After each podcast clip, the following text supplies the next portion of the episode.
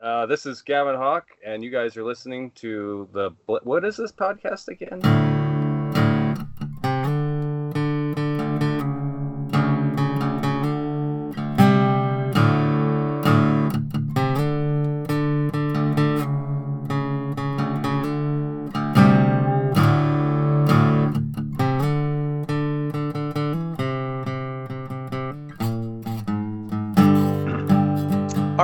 We're just going to jump into it like we do every week. Welcome to another episode of the Bladeology podcast. I'm Jeremiah Burbank from PVK Vegas. Nick Chuprin of NCC Knives. And Elijah Isham of Isham Blade Works. Uh, Gavin Hawk here from Hawk Knives. Uh, Grant Hawk, the other Hawk from Hawk Knives. Awesome. So, as you can tell, we have some very cool guests on this week. We are happy to have Grant and Gavin Hawk on with us. Uh, let's let's go for it, guys. Uh, give us give us a little update. You just did um you just did a deadlock drop. Uh, how did it go? Uh, how are we doing? Let Gavin, yeah, do that, Gavin. Uh, it went uh, great and terrible at the same time. Uh, we we were trying to get away from PayPal uh, because PayPal originally had a terms of service that restricted Switchblade sales, um, which of course now they've changed. So now uh, their terms of service, I don't know, it's some ambiguous sentence, uh, Hmm. something about uh, according to applicable laws, weapons are uh, outlawed based on applicable law.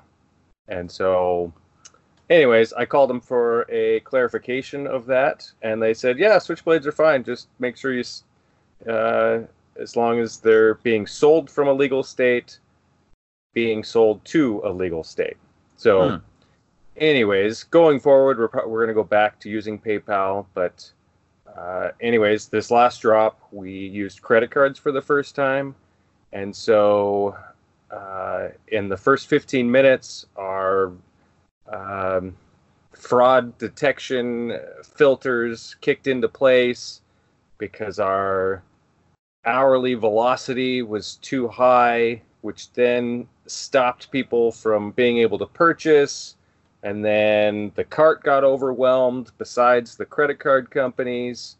Um, and and so we sold the majority of them in about 15 minutes. And then yeah everything crashed all sorts of problems. Uh, emails started flooding in calls started Hmm. flooding in. Uh, they couldn't get their cards to work. Um, we finally maybe 15 20 minutes later we we got it all on track and I think most people gave up by then. Uh, and uh, we did finally end up selling out, um, but it was just a total mess. Hmm. And um, we had people that would not give up. and they entered their. I have one guy. Uh, he entered in his card information 50 times. Oh wow. Dang. Wow. He he was declined forty sometimes, and then approved what the remainder. Um, and that was kind of the theme of the night: is people just entered their credit card information over and over and over, uh, getting denied, and then finally being accepted. So we had people that ended up putting, you know, five or eight deposits down that we had to Oh, wow. go Oh, back wow, cancel their orders because we had a two per person limit and uh, anyways it was a total clusterfuck um, and we're Damn. done using credit cards um, Again, I can Yeah. relate because on my first pre-order, I did the same thing before the PayPal was fully integrated to the website. Mm. I used I was just credit cards, and I had the same issue because it's like all your, your normal ratios of what you go in a day, and all of a sudden you get a lot at once. And Yep. the same thing. It's like, oh, well, we have to check in on your system. It's like we got to make Hmm. sure it wasn't fraud. It was a, it was a, it was a, it was a pain in the ass back then as well. yeah Similar so thing. I, i'm sure there's a few customers out there that tried to purchase and didn't follow up with us um, but so i apologize to all the people that are listening to this that thought they were going to get a deadlock and were declined. Hmm. yeah I mean that's that's an un- unfortunate, but at the same time you sold out. So I mean that's you know, that that part's good. yeah, Yeah. you know, it, it all worked out in the end and so uh, by the time we went through all of the orders and the people that either uh, you know, actually wanted to, or they emailed us and followed up and said they tried to purchase and couldn't. Um, yeah, we we got them all sold. So, uh, That's it. yeah, Uh, Wow. So I mean, that's that's um, what batch is that again? Remind me. that is batch seven. Wow. Okay, that's awesome. So that that design has been, uh, it's been good to you guys. That's been a proven a proven seller. It's an it's an awesome knife, and um and it's kind of a cool segue, uh, because it's a dual action out the front knife. You guys are kind of known for being knife wizards. You come up with these amazing mechanical uh, designs. And um, so, how did we get to the deadlock exactly? What what number design is that, or, or how did we how, how did we get there? Let, let's let's go back a little bit into the the annals of history, if, if you will.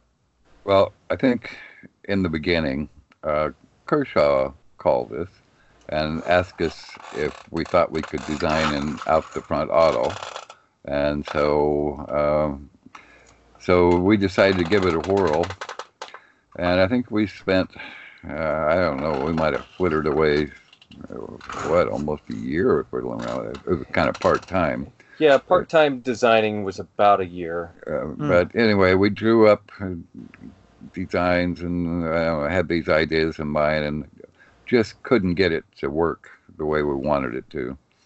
And before we actually, uh, well, we never did, on that first design, we never did find one that we liked. And before uh, we got done agonizing over it, Kershaw called and said they'd changed their mind at legal had advised them not to get into it anyway. And so that's Wow. been, what, six or seven years ago, I guess. Roughly, yeah. And so we kind of gave up and then thought about it for a year or so in between everything else there is to think about and started over again. And uh, that time it started to look promising. Uh, we just worked on the mechanism only with um, more or less crude prototypes, prototyping the mechanism more than anything. And we finally felt like we were closing in on it and tightened up the design and one thing another. The principle, I think, uh, kind of came from a mechanism that's used in uh, an aircraft fastener uh, where you, you have a pin that has two balls or one ball maybe that sticks out at the end. And when you press on a button, it releases those balls and allows that pin to be withdrawn. So it's used to hold, uh, I don't know, different covers closed and one thing another. And so we kind of used that principle of the ball locking mechanism. And we were trying to get a mechanism that uh, would would work without any drag at all from the time that you trip the blade, whether it's opening or closing, that the blade should travel completely free without drag uh, of a spring-loaded lock waiting to engage at the end of its travel. And so that was kind of key to the design is that we wouldn't trip the lock until the blade had reached the end of its travel, going hmm. in or out. And so to do that, we we put a, a trip at the end of the travel that would wouldn't engage the lock until the very last moment. And so we exploited that as far as we could go. And then when it started to look promising, then we tried to figure out how to get all of that inside of a knife. Uh, seems like uh, something that we run into a lot because we have uh, mechanical designs with lots of parts is that everything wants to occupy the same space. And so then it becomes a challenge of getting all of those features to work within some kind of a compact uh, three-dimensional space, which is always the challenge. But anyway, uh, it went very slow. It took us a long time. I think we worked on that for over a year before we started to feel like we were going to be able to pull it off. And then as we got into it and started making them, uh, we discovered problems. We built a a contraption here in the shop that automatically opens and closes the knife. It has a sensor on it that tells how many times it, it counts it, how many times it opens and closes, and how many times it tries, which is not always the same. So we built the machine, and then we put our test prototypes on it and run them till they croaked, uh, until they failed or uh, or not, and then would take them apart and study the mechanism, try to figure out what went wrong, make corrections, run them again. So we have an awful lot of time just in R and D, which I've come to believe means wreck and destroy. That's I'm gonna start using that. Yeah. uh, now, I, I didn't want to interrupt you, but I had a question. When you guys started designing the deadlock, was that a design concept right from the start that you wanted it to have no blade play? Because until now, that that hasn't really been something that's been achieved. Well, and that was yeah, that was the main focus in the beginning, um, because for that exact reason that it hasn't really been done, and uh, it's always been hard for me, and I think a lot of others, to take out the front autos seriously, because uh, blade wiggles all around, and so I think a lot of people have kind of turned their backs on that style of opening because again hard to take serious so we started off with that in mind even in the beginning uh, with trying to design something from for kershaw. They didn't ask for that uh, but we ask ourselves of that. And so we that was the main goal from day one. How to do it was never very clear. And that's why we abandoned the first design is i mean it worked. We could get the blade to shoot in and out and uh, but there was always a little bit of blade play and so we abandoned the whole system and then later came back to it with a whole new fresh uh, perspective Right. I mean, it's. I I mean, you're. I hear Grant describing the mechanism. I've I've opened, I think, each each iteration probably except for the for the first one. I mean, I have a, a pretty strong understanding of of mechanisms, but what is intriguing about the the one on the deadlock is the zero drag thing, which I think gets overlooked a lot. Yeah. Which is that the the movement just sort of flows inside the knife. So once the blade is in motion, there's nothing pulling against it. It's not, you know, that that's a tricky one to try to describe to people, um, but it's really Yeah. important because it it keeps all the momentum um, into the locked position, into the open and locked position. Yeah, and uh, sometimes I think of it as uh, like a bow and arrow, and so you shoot the arrow from the bow; it doesn't touch anything until it hits the target, and so that was what we were trying to achieve. So the blade is completely flying free uh, in its raceway all the way to the very end, and then at the very end, it trips um, a mechanism that then uh, engages the lock so Hmm. that it's free flight uh, over the entire travel. So if you think of other OTFs, they all uh, the lock is already in position. The blade hits the lock, pushes it out of the way. The blade goes past the lock, and then the lock engages. And so that moment where it pushes the lock out of the way Right. uh, um, is what kind of slows it down. And so a lot the way they compensate for that is having a really strong button uh, or strong thrust springs uh, to be able to overcome that lock. And so um, we can actually go really, really light on our spring pressure, uh, but people really wanted them stronger, and so um, we're stronger because of that, not because they're needed. Um, but we're still a lot lighter than all of the competition, and so that's why when you handle a deadlock and play with it, it feels really smooth and easy to operate compared to uh, other OTFs. That's the one thing I've noticed, like especially is like how easy it is to actuate. Mm-hmm. I think that's like a, the, one of the best selling points. Oh, Yeah, for it's- sure.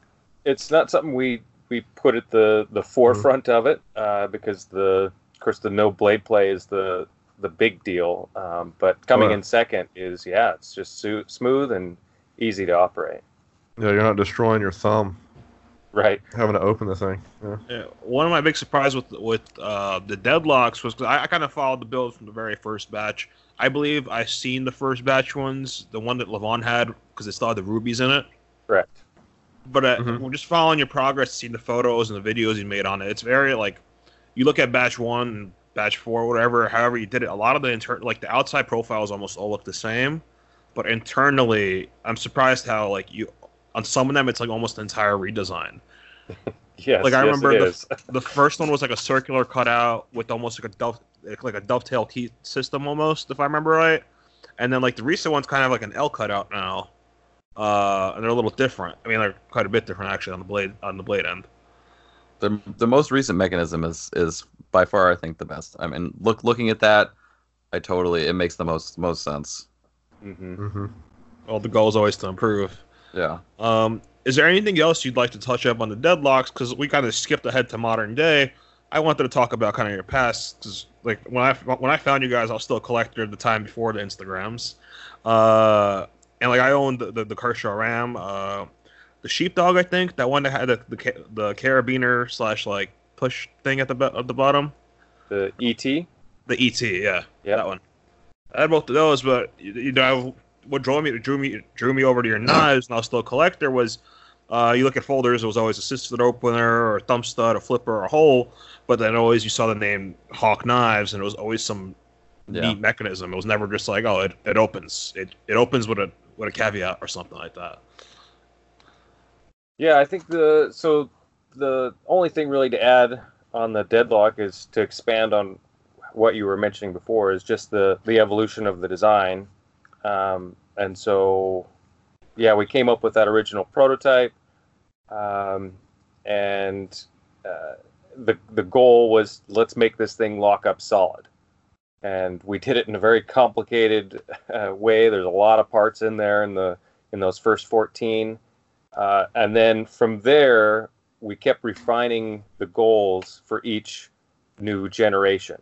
And Mhm. so, uh, I don't know, I'd have to go back and look at my notes now. I, I think a lot of it I, I would mention when I dropped the next batch, but it was uh, definitely from the, the prototypes to the, the first generation was just eliminating parts, trying to make it easier to manufacture, uh, and then down the list to uh, designing it so that the user could take it all apart without uh, worrying about springs flying all over the place, um, making it smoother, and and so each generation had a design goal of the mechanism to improve it in some way or the other. Um, to where we are now, uh, which I, I haven't made any changes from the from batch uh, six to seven. Um, everything stayed the same, and so I think we finally uh, figured out the best way to to make it. No, how many design like batch batches did you actually change up the design? I guess if you only said six to seven, so about six. Uh, yeah, I think we've had probably eight generations, and I should have. Hmm. Uh, at the time, I wasn't thinking about it, uh, but I should have wrote, you know, what generation each knife was as I went, um, because we had there was a couple versions where halfway through the uh, the batch, I changed my mind and and started making things differently, um, because I would I would get to assembly and you know the first 15 went great and then all of a sudden uh, i was starting having issues with uh, a certain component and so i'd re-engineer it and uh, and then all the knives after that would have the the upgrade um, and so but but every every batch up until six uh, was different and then there was one batch that had uh, a- a switch right in the middle of the batch Mm-hmm. So, and you also, to be noted, you have applied and and have a patent on that on that mechanism for the deadlock. correct Just the patent issued in record time. Uh, we've done, I'm not sure how many, quite a few patents, and a lot of them, especially the early ones, we had to fight tooth and nail to get uh, a patent done and argue with a patent examiner and so on. And uh, on the deadlock, uh, they they took it as is, uh, coming out of the chute, uh, no changes. Uh, we got a letter from the patent office that said they were accepting it as is, and their research they could find nothing even resembling what it is that we were doing, and so we were home free. That was that was the first patent that we muddled through uh, without a big battle at the end. because they generally will come back and say, "Oh well, we found these hedge trimmers that have this feature, and we found this pull cue that also has this feature, and it's it's pretty OTF obvious. hedge trimmers. yeah, it's pretty obvious to us if you combine a pull cue and these hedge trimmers that you get this design, and so therefore we're not going to allow you to patent, you know, this part of your invention or or Wow. this is obvious, and it's it's always annoying and uh, generally pretty frivolous, but uh, but yeah, in this case, like my dad said, it they, there was no uh, there was none of that. They just said, "Yeah, okay, good job. That's pretty impressive. Here you go. Here's your patent." Wow. Uh, and that process generally takes, uh, I mean, patent pending can be up to about five years. Ooh. Um, and Wow.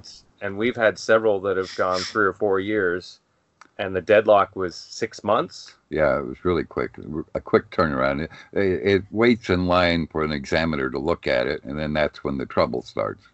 Uh, but in this case, the examiner didn't have it in hand uh, a very short time, and we got a, a letter from the patent office that they were issuing the patent, accepting it as is without changes. Interesting. Hmm. I should talk to that Wow. guy. Huh. Huh. So, I hate to go on a tangent. How many? So, how many patents do you guys have? I don't know. Yeah, I- Okay. I- All right. Too many to count. That's for sure. I, I think well, and so the the very first ones I did all by myself, which was a major pain. I had no idea in hell what I was doing, and I just muddled through it. The very first patent was for a shock absorbing stop pin, and uh, anyway, the, I ended up having to talk to the patent examiner on the phone and he shot down every theory I had until I discovered that there's a little known provision in patent law that says if an individual inventor is having trouble writing a claim to cover his patent, and if the examiner thinks that there's um, an invention in there somewhere, that the patent examiner has to write the claim. They're required to write one claim because no matter how many claims I wrote, which is the part of the invention that you're claiming as your property, uh, no matter how many I wrote, they shot them down on one feature or the other, and so uh, I brought that up with the patent attorney, I mean with the patent examiner, and cited the rule, and he agreed. So he wrote the claim, uh, and I think there were a couple of dependent claims that went with it on the very first one. Later, as we got into it, we had done collaborations where uh, patent attorneys, for example, working with Kershaw, uh, took the patents over and did the patents. Uh, we waded through the first two or three, mostly by ourselves. And then we started working with a patent attorney, which was a big help. But we do all of our own drawings, and I write the entire patent in the text here. And then I send it to the patent attorney, and they go through it and find the problems and redline it and send it back, kind of like submitting a, um, a thesis to a professor or something. And so they polish it up, and then that's where we go. So that's really the way we do it now. Is we do it all ourselves, then we give it to a patent attorney to make the corrections, and that's worked out well, and it saves an awful lot of time and money in patent attorney fees. Yeah, there you Oh, go. I, I imagine at this point, if, if you've got so many patents you don't remember, then I had to streamline that a little bit. Well, it's probably around a dozen. It's, Okay. It's not, it's not like it's in the hundreds or anything, Mm. but uh, I think we have a, a, around a dozen patents.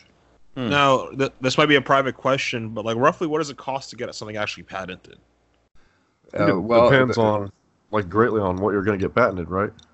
Well, is and so there's a big difference in the way we do it, and maybe just walking into a patent attorney's office and say, "I have this idea. Will you write me up a patent?" And so I'm going to guess here a little bit, but um, like on the deadlock, for example, uh, if you had just uh, taken some sketches in or an idea uh, pencil drawings and one thing and gave them to a patent attorney, you could probably expect fifteen to twenty thousand dollars in patent attorney fees. Mhm. Uh, the way we did it by doing all of the drawings here, uh, writing all of the text, and only asking them to do corrections, it's probably in the neighborhood of two thousand, three thousand, something like that. Oh, that's a big difference. And Yeah. for some reason, I've always kind of assumed it was like about be fifteen to twenty grand. So I was pretty close there, I guess. But Yeah. uh, I've never never really asked anyone or about it. I was always I was just always curious. Like, there's a guys that get stuff patented, and I'm like, are you gonna make that many that was worth patenting? And fifteen to twenty grand is a big investment if you can't if you don't know how to write up yourself. Yeah, well, and it's hard because there's always a difficulty between the inventor and the patent attorney in communicating exactly what it is that you're patenting. And and with some experience behind us, we became more aware of the pitfalls and how to how to write the text. And I don't know, I studied patent law a lot, and uh, and so that all helped. And reading other patents, uh, which is something you end up doing a lot of. Uh, but just get it, it's like a language of its own, and the words have special meanings only known to patent law. And so using the right words in the right places becomes important. And still, we get corrected a lot. Uh, I'll write the text for a patent, and the patent attorney will, um, again, they'll redline our work and send it back and say, well, this should be phrased that way. This word should be used instead of that word. And a lot of little details like that. So we still rely on on a patent attorney's experience and state of the art and so on.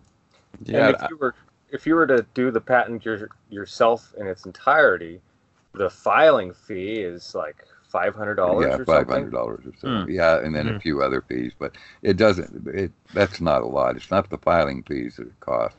Right. It's the patent attorney's time, and and they get paid a pretty fancy wage, and Yeah. so it adds up in a hurry. And then when you factor in the lack of communication between what the inventor is trying to say and what the patent attorney is trying to understand what you're saying, uh, then there's a lot of back and forth, and all that keeps the clock running, and that's what runs the bill up. right. Yeah, those attorneys they tend to charge by the hour. Yeah, uh, I think ours, what the hell is it, 400, 450 an hour or Something something? like Nice. that. Yeah. Yeah, so you want to choose your words carefully. Right. Well, and they and they you know break that down into 10 minute segments so Oh yeah. Yep. if you send them an email then then you get a charge for it so you just Yeah. got to be careful what you what you ask for yeah. Right. So now, Grant, you said that um, so the first patent you applied for that was that was just you. You were on that patent by yourself. I think so. Uh, yeah. Tell us tell us a little bit more about that. Where did you, where did you how did you get into this? How did how did you, how did knife making and knife designing? what what year was that patent filed? How about that? Uh, I don't know if I remember. Uh, I started making knives in the mid '90s. Um, Gavin was pretty young yet and going to school, and and I had been in gold mining for quite a few years, a long time, and uh, about it. Well, actually, in the early '90s, the price of gold dropped seriously. I was making mining equipment uh, the demand dropped for the equipment. I had a lot of holdings in uh, mining properties that were suddenly worth much less and so on. And so I was just actually looking around for a way to make a living without. Uh, it, we live in a small town in the middle of nowhere, and and so I wanted to be able to work here. And I had kind of a shop set up that I'd been making mining equipment in And so I don't know. I was just experimenting with things and thumbing through a knife magazine somewhere, and got interested in looking into it. And at, at one point, we uh, I suggested to Gavin, and again he was probably ten or 11, something, Yeah. and suggested that we go to Eugene and go to a knife show. Hmm. And so we drove over there and we spent the whole, whatever, three days wandering around the knife show and talking to the knife makers and talking to customers and trying to get a feel for it. And when we came back from that show, uh, we talked about it in the car, but I just felt like that was an arena that I might be able to compete in. Uh, I'd never been a knife enthusiast like everybody everywhere. I've always had a knife and used a knife and uh, lived outdoors for uh, a good deal of my prospecting and so on.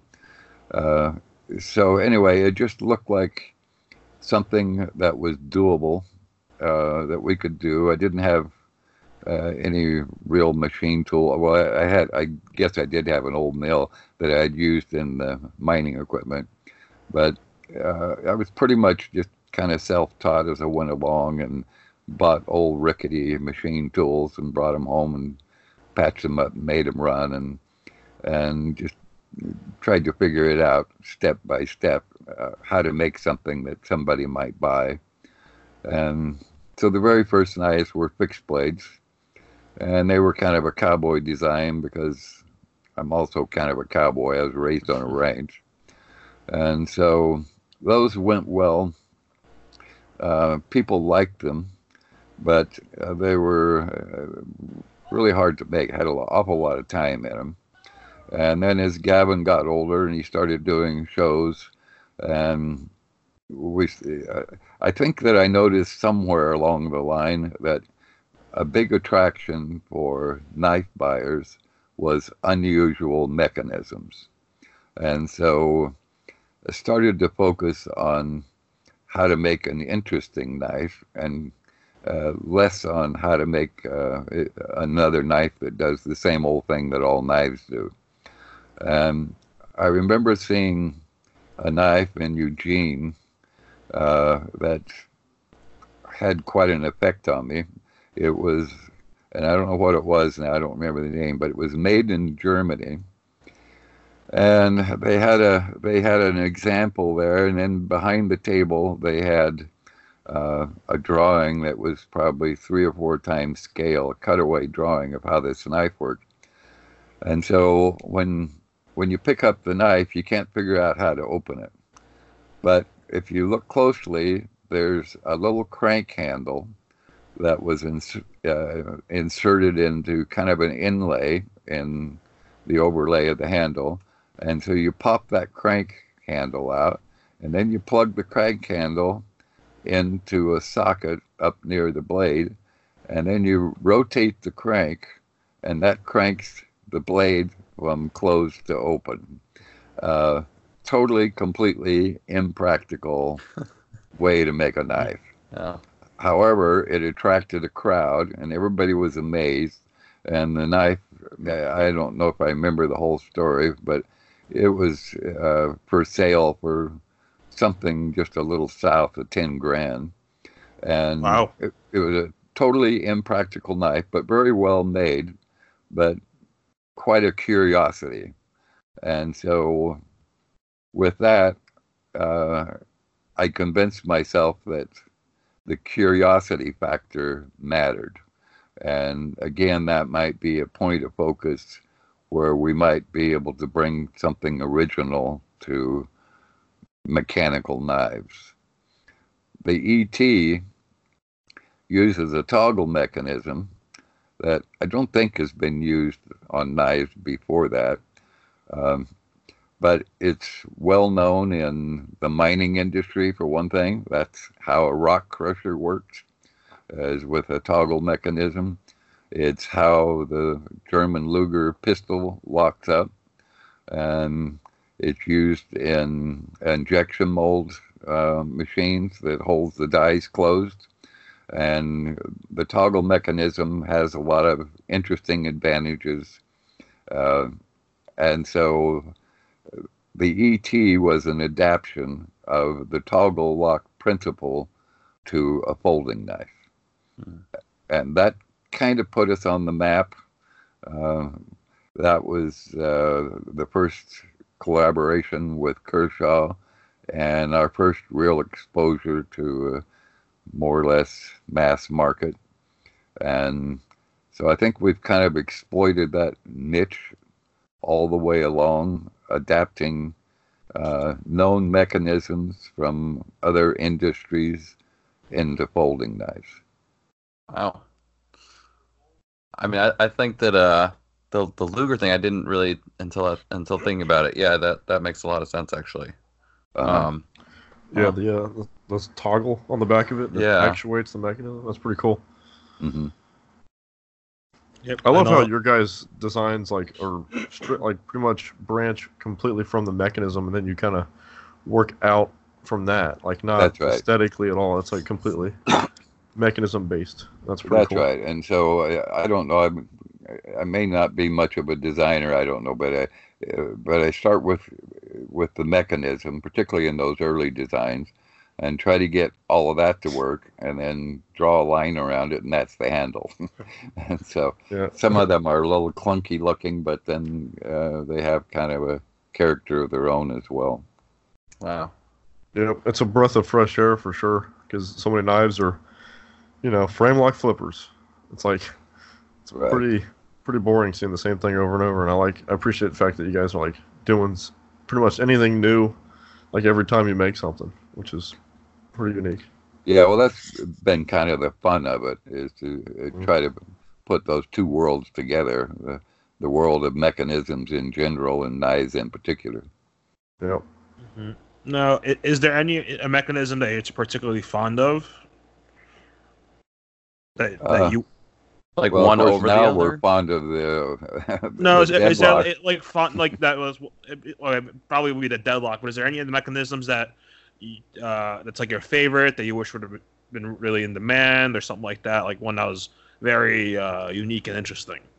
Well, probably the most unique and interesting and uh, that broke a lot of the ice for us was the ET, uh, because it was such a strange-looking creature, uh, worked in a in a way that few people expected, and uh, and that kind of set the stage. I think uh, it, it was a big leap. The lock, the lock before that was uh, what we called the dog lock, and uh, it was nothing radical. As a matter of fact, after we first started making it, uh, what's his name? Uh, Blackie, Blackie Collins. Collins. Blackie Collins called and said we were infringing on his patent. Wow. Now, the Well, dog lock and- was the RAM. No. No, No? it was Uh, before that. It was a it was a sliding bolt that um, was engaged by tracks between the two handle frames that was spring loaded forward, and it worked almost uh, almost like a door latch or something. Uh, but Blackie Collins was right.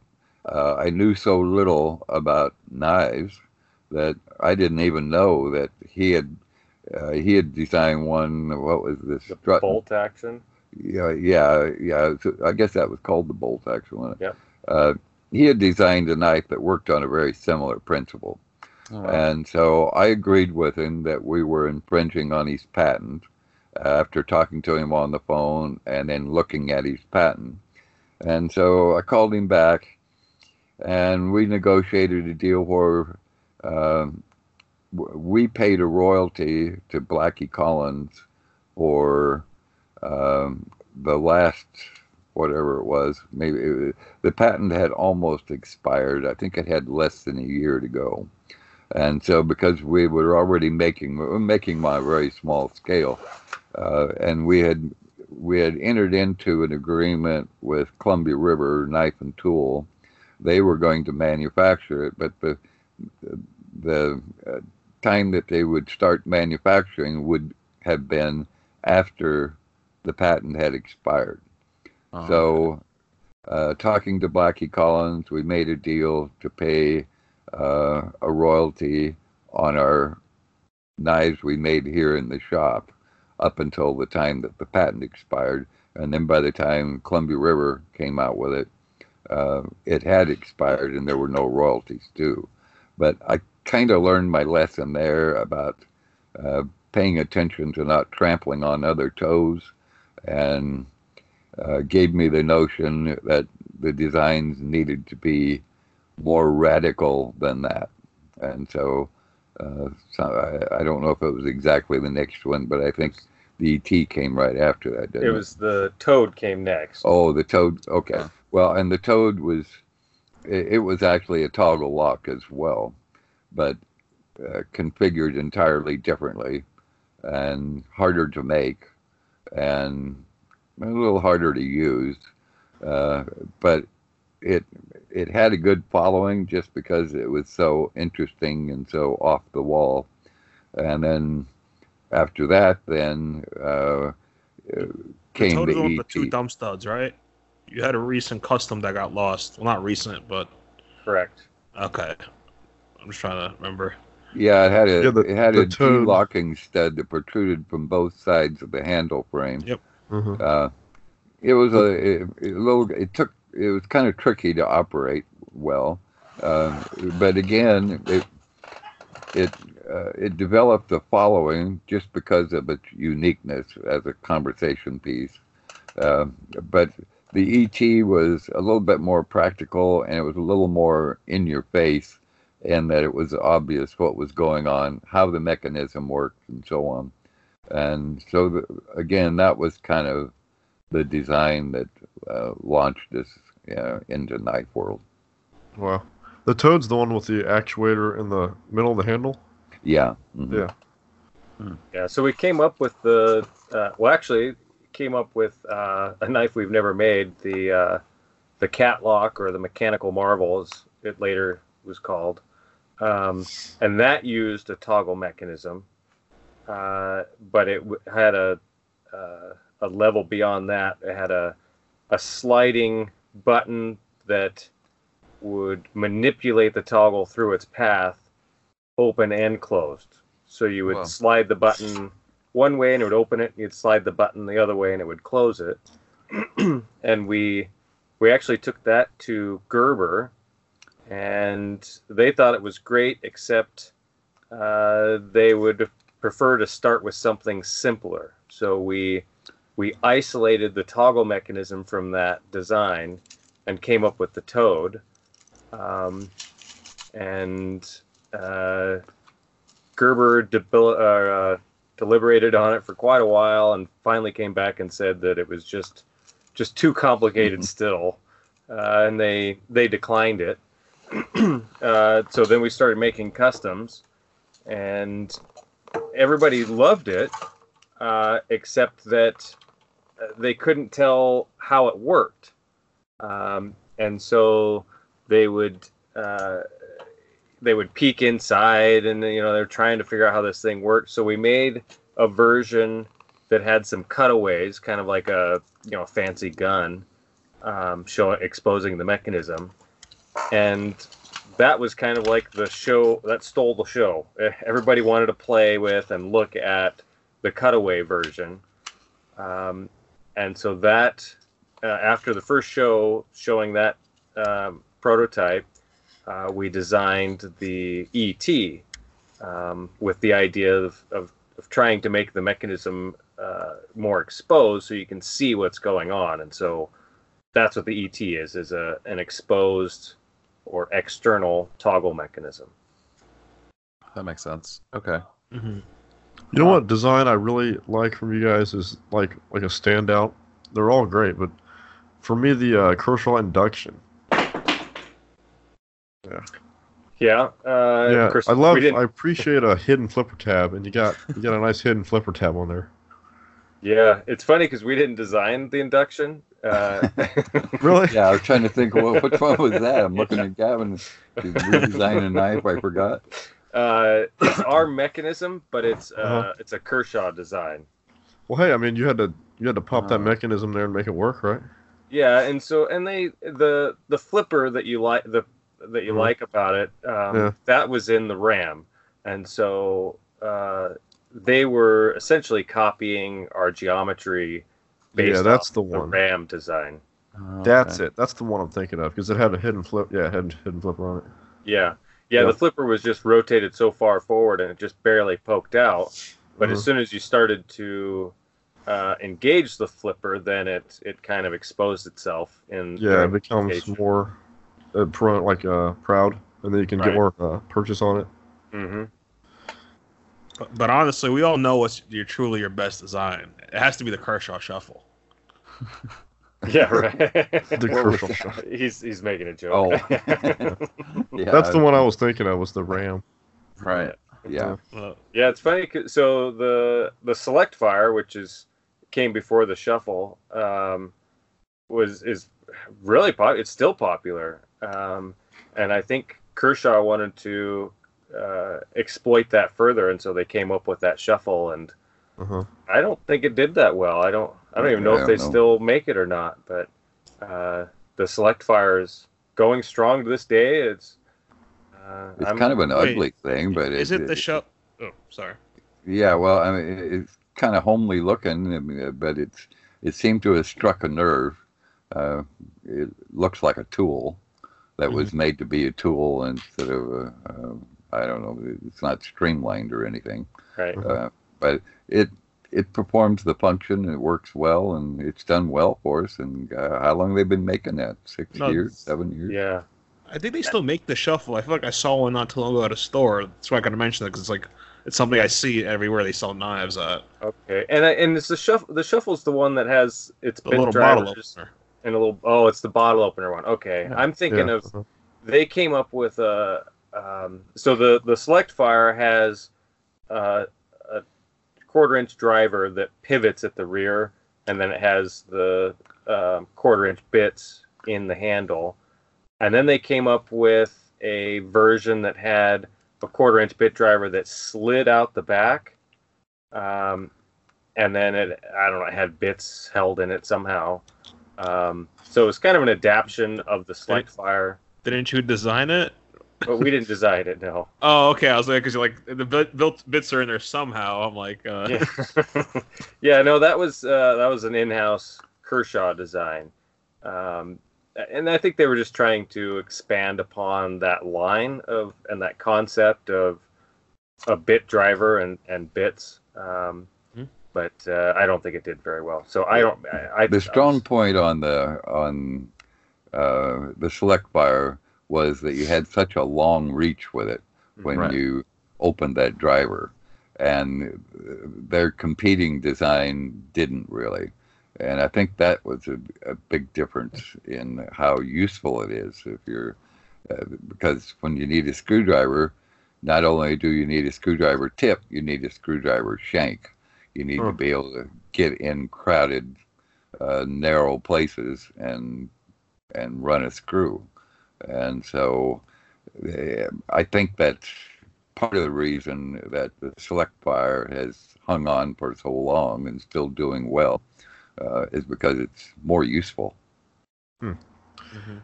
I don't know if Jeremiah, if you know about this or not, but uh, could you guys tell us about whatever happened to the 0650, the ZT 0650? Um, 'Cause yeah, that's kind of so- a rare one. It's kind of like a most people don't really know about that. Yeah, and so that was during the transition uh, of Kershaw making switchblades, and then Uh-huh. deciding they didn't want to make switchblades. So Jeremiah, are you familiar with this knife? Yeah, I've seen it. Okay. All right. Yeah. Yeah, and it's so pretty great.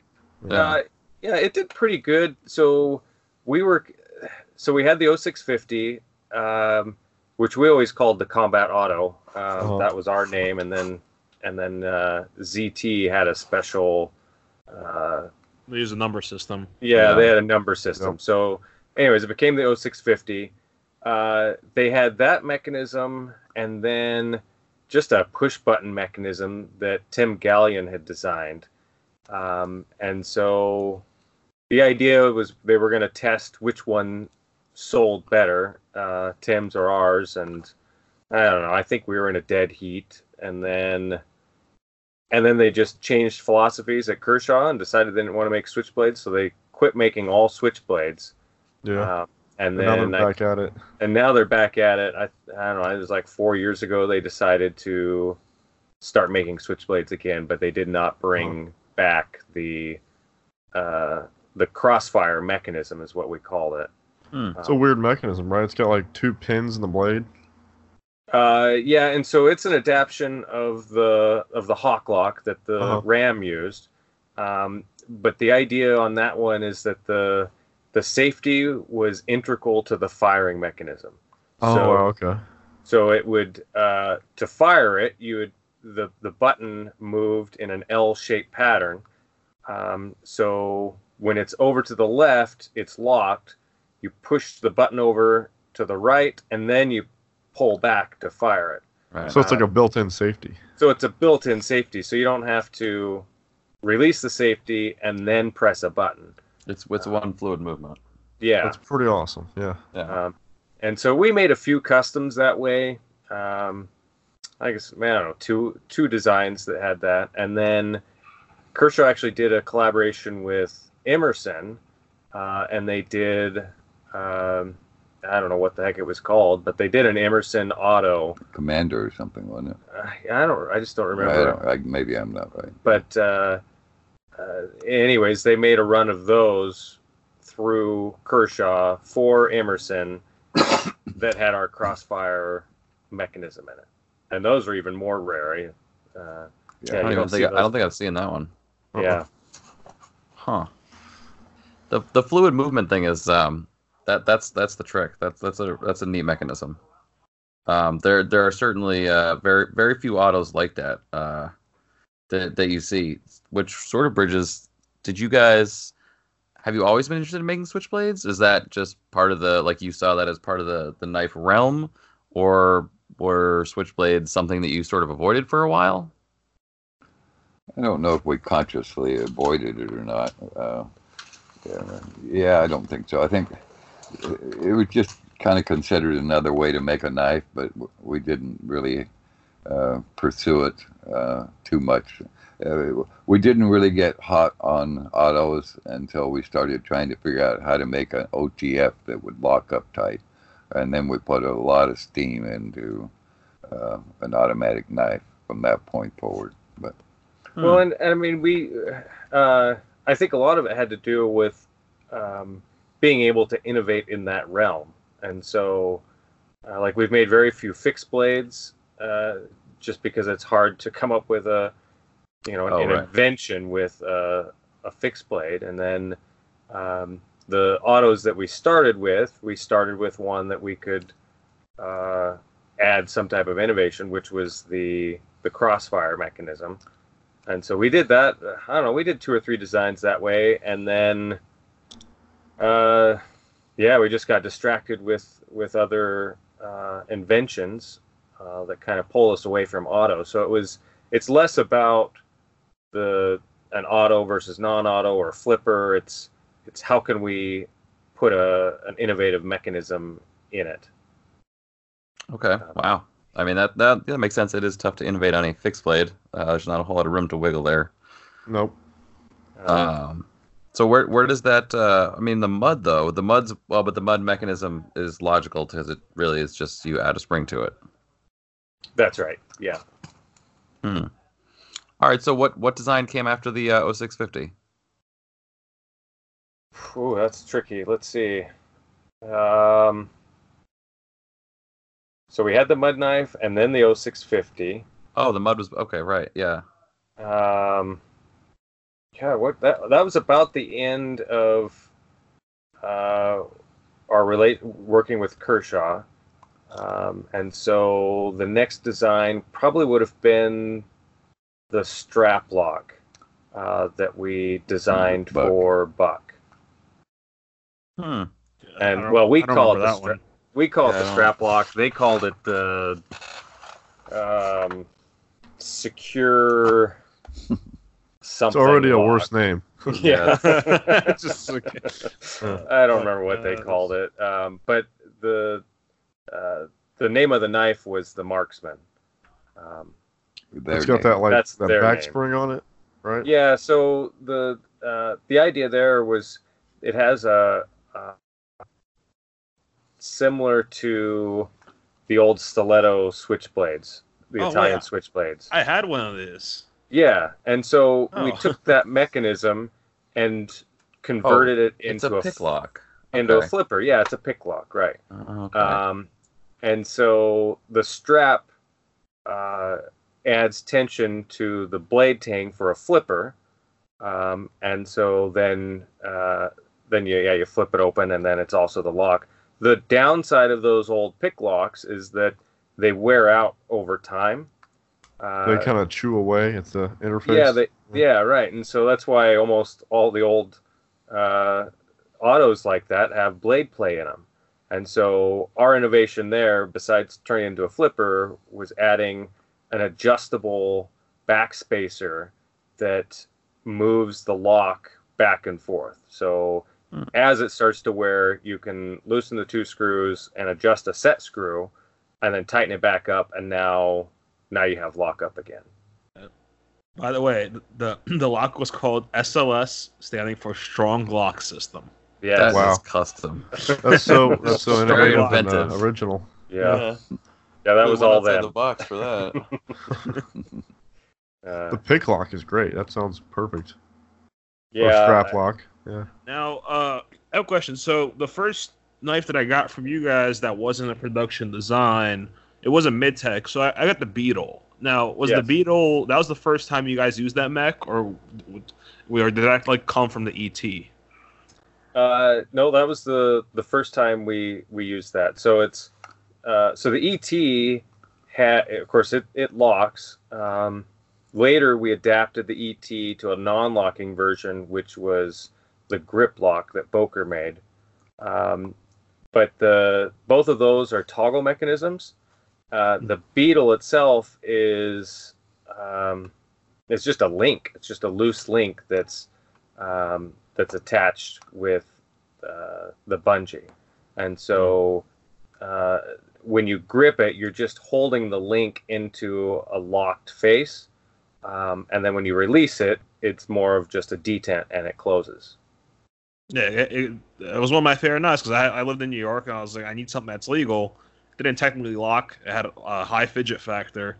But Yep. like it sat around for like six months. I didn't open it, and the the bungee got weak, and you told me just to bake it, and that worked. Like I still have it somewhere, but I can't find it. Yeah, and and then hopefully it didn't weaken again. I've I've recently discovered the the real cause of why those bungees were um, starting to lose their memory, uh, and so I have it on my every time I make my new to do list, it carries over onto the new list. But uh, I need to remake the molds for that and remake the bungees. Um, I I wasn't getting enough pressure when I was uh, molding them, uh, which uh, related to density of the material, um, and so, uh, anyways, the um, once, I yeah once I remake the mold, then anybody that has a, a beetle, I'll send them a new bungee uh, that should last. Well, I, I I was under the Wow. impression because when it's in the closed position, there was more tension on the bungee, so I just thought it was because it was under constant tension if you store it while it's closed. Uh, yes, and and so it it should have been. Well, one, it shouldn't have been an issue, but since it was an issue, uh, leaving it in the open position would, would be the best option. Yeah, well, one, uh, like I said, you just want to bake it, baked it, as good as new. Yep. Mhm. Uh, and then after that, I got the. It was just too expensive for me to keep. I liked it. I the when you guys did the Microtech collab with the longer one. Oh yeah, the the tan. Well, we called it the tangent when we made it, and then uh, Tony Marfione didn't like the name tangent because uh, apparently several other knife makers had made knives called the tangent. Um, So then he went on a tangent why it can't be called a tangent. yes, exactly. I wish I had the soundboard. uh, and then and then it was called the Axios. Right. Okay. Wow, that's a way better name. Yeah, I, I had that one. It, wa- it was cool, but it, it, the ones that they released in that first batch were all like Damascus. Like, it was like sixteen hundred bucks. I'm like, I, I couldn't keep it at that time. Those were those were pretty crazy. Yeah, they were expensive. There Yeah. weren't too many of those. There was 12 of them. Well, there you go. Uh, they have two of them, and I have one. hmm. Yeah, they had them at uh, what show did I get? Uh, I think I got Uh, it. tactical. Oh, Uh, TKI. TKI, yeah. Okay. No, I didn't get it from. No, I didn't get it at the show. I, no, I think I got. I think Brady had them. Oh, yeah, that's Oh, right. Monkey yeah, he- yeah. Yeah, Yeah. That, okay. Yeah, I remember because I was like, oh, this is uh, this is seems like a lot compared to other customs. So I don't know if there was a secondary, but I bought it. I just I wanted to check it out, and I sold it like a week after. But it, it was, Again, def- it was hidden definitely flipper cool. goodness right there. Yep. Yep. The way that arcs back and then it like the way the flipper's integrated is pretty beautiful. You know, Yeah. you've ne- I've never seen that on anything else. I really like the tangent. It's one of my favorite designs. Um, I have a, a redesign of that uh, Uh-huh. that actually gets rid of the bungee and then turns it into a locking mechanism. Uh, I just haven't, uh, yeah, I just haven't had time to uh, get into it and make a prototype. Our the last three years have, or four years, have been all deadlock. Mhm.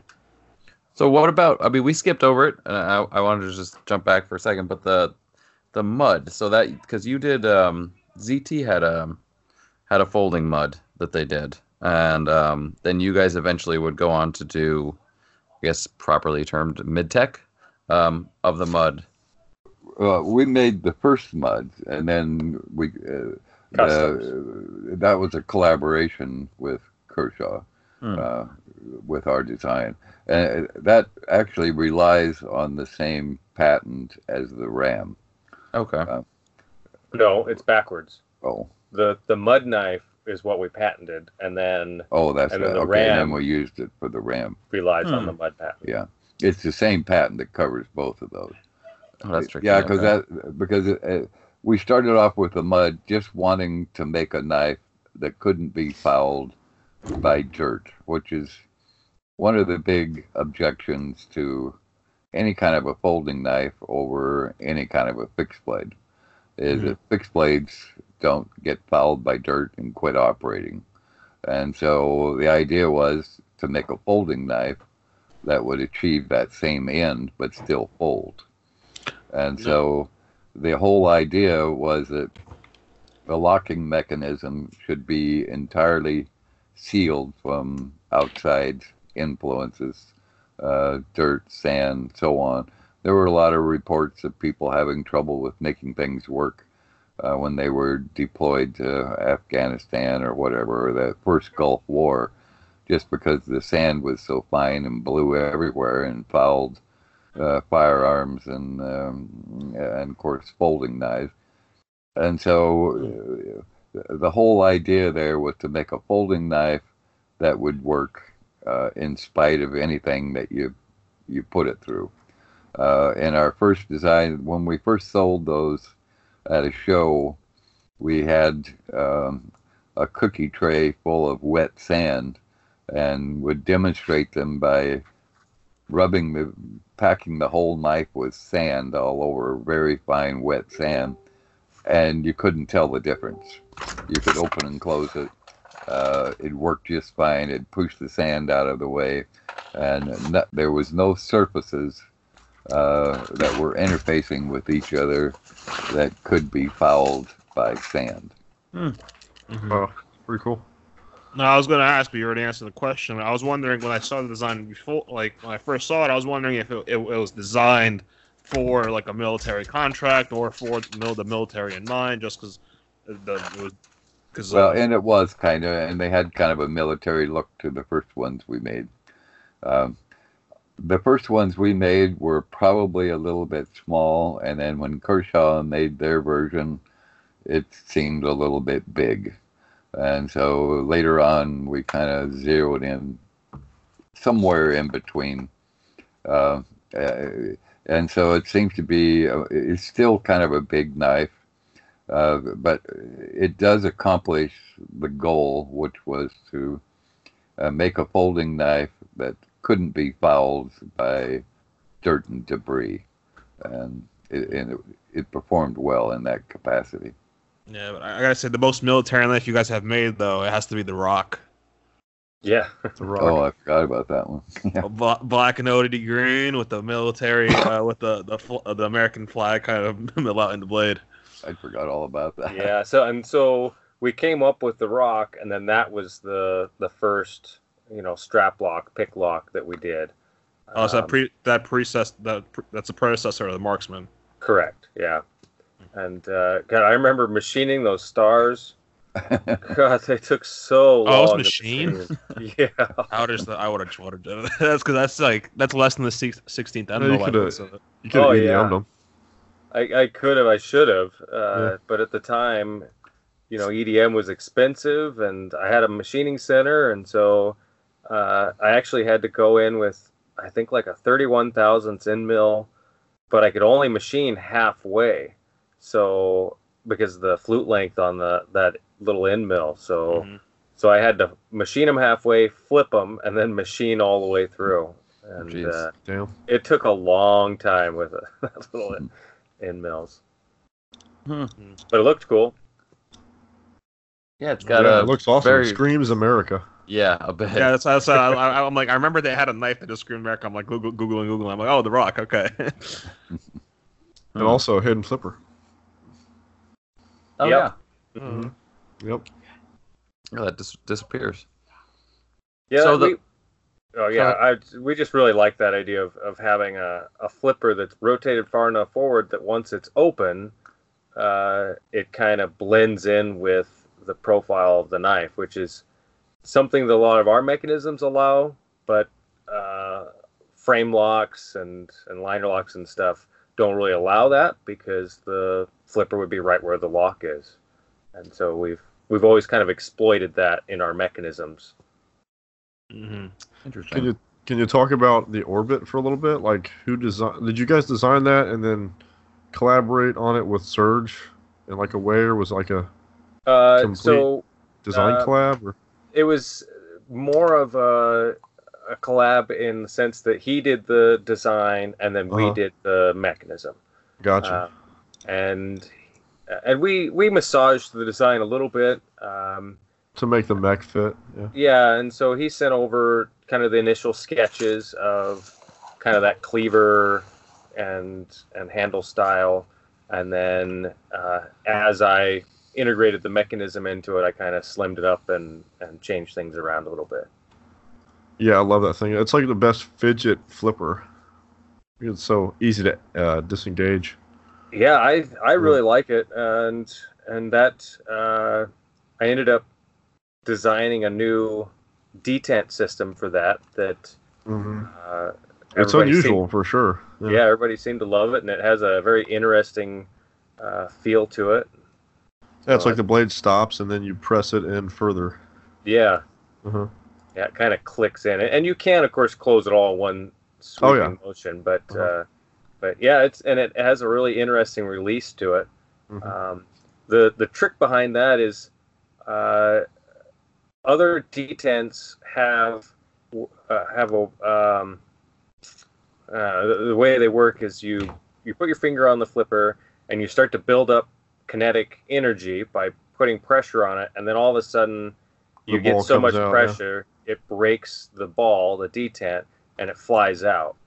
The toggle detent uh, instead has travel to it. So the blade actually starts to travel, and as it's moving, it's building up pressure, and then it releases at, at a certain moment. So, so I'm Yeah. guessing it's it's an Hmm. arc going Okay. around the high point, and once it goes around the high point, it shoots it open. Uh, no, it's more like a like a light switch.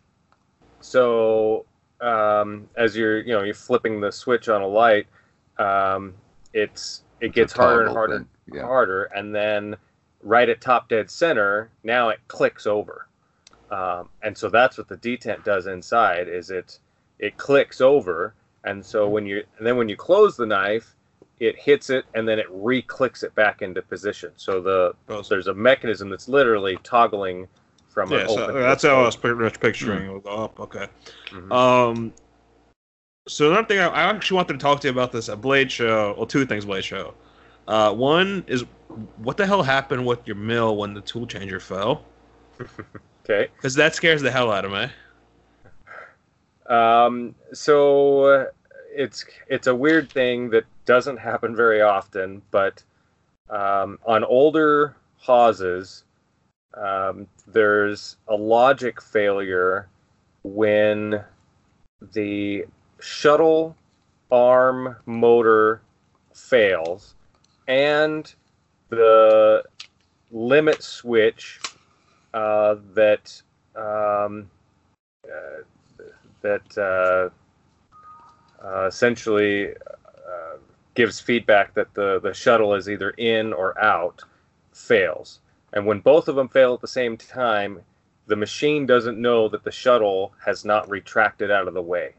Um, so it sends a signal to the motor, and the motor says, "Okay, well I moved it," and the limit switch isn't working, and it says, "Well, there's there's not a shuttle here anymore," and the spindle went Uh, down. Just comes down and it just rips the shuttle off of the. Oh, okay. I've had something almost happen like that, but not really. It just kind of jammed up, and I had to do a recovery sequence. Right. Okay. and that's what it's supposed to do. So that's if uh, if everything's functioning properly as far as the feedback system, uh, it'll say, "Whoops, nope, there's an error. The shuttle hasn't moved in the allotted time, uh, so we're not going to continue." But um, but if the if both of those, the sensor and the motor fail at the same time, it uh, it doesn't know what's happening. There is a, something that can happen that's more common, which is the um, the rollers that the shuttle roll back and forth on. Um, they have an eccentric on them that Mhm. tighten them to the rail, and those eccentrics can come loose. and they don't lock and they'll slide back. Yeah, well, That's what. no, yeah, that's what happened. Oh, because I had It- my, mine slid back. Yeah, and so you can so it'll slide back and forth, but what happens is it won't be on the rails tight enough, and so it'll jump the tracks, and then the shuttle will fall off. Oh, okay. uh, My, mine still stayed on the machine. okay. Yeah, But, and, yeah, and that's generally what will happen. But if it gets loose enough, then then yeah, it can just jump off the track, and and then you've got a problem. So if you start hearing a really loud sound on your shuttle as it moves back and forth, uh, it's because those eccentrics have gotten loose, and then you should tighten them up. Yeah, because when I got my machine, the actual umbrella hood on the tool changer was bent, and whenever you load it, you could load a tool in. Whenever it went to the next tool, it'll hit the the pull stud and just throw the tool out of the tool holder, and I had to use a car jack to bend it back up. I Oh don't know right, what hap- Yeah, I don't know what they did in the moving. Uh, I thought I bought the wrong. T- I thought I bought the wrong pull studs or what, uh, and then I kept looking at photos and I realized it was bent. Mhm. Um, yeah, that wasn't fun. So, ma- uh, thankfully, I didn't. I didn't jack up the rails. Now, question two would be the story behind the Ti-Lock.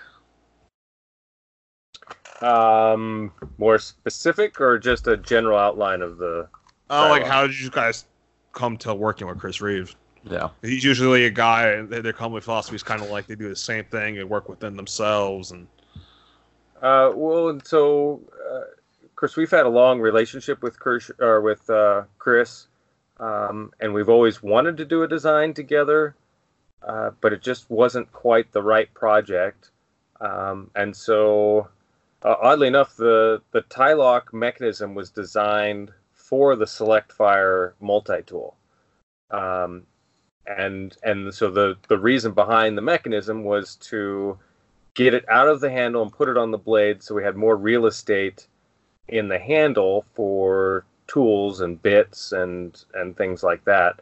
Um, later, Kershaw decided that uh, one, it was too far out of the mainstream and uh, people wouldn't be able to operate it or, or wouldn't buy it um, in a big box store, which is probably correct. Um, They also said that their company that they would have make it didn't think they could make it work. Yeah, they didn't think it was possible to make that mechanism work. I think Wow. just just that fact inspired Chris Reeve, and he said, "Well, they can't make it work, but I can." yeah.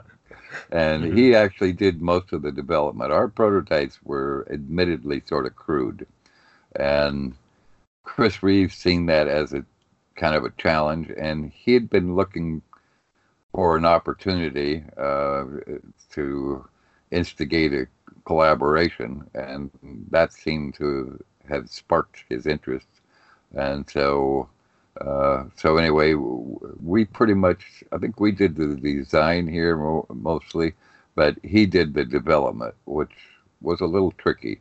Uh, Mhm. But he figured it out and made it work, and it worked well.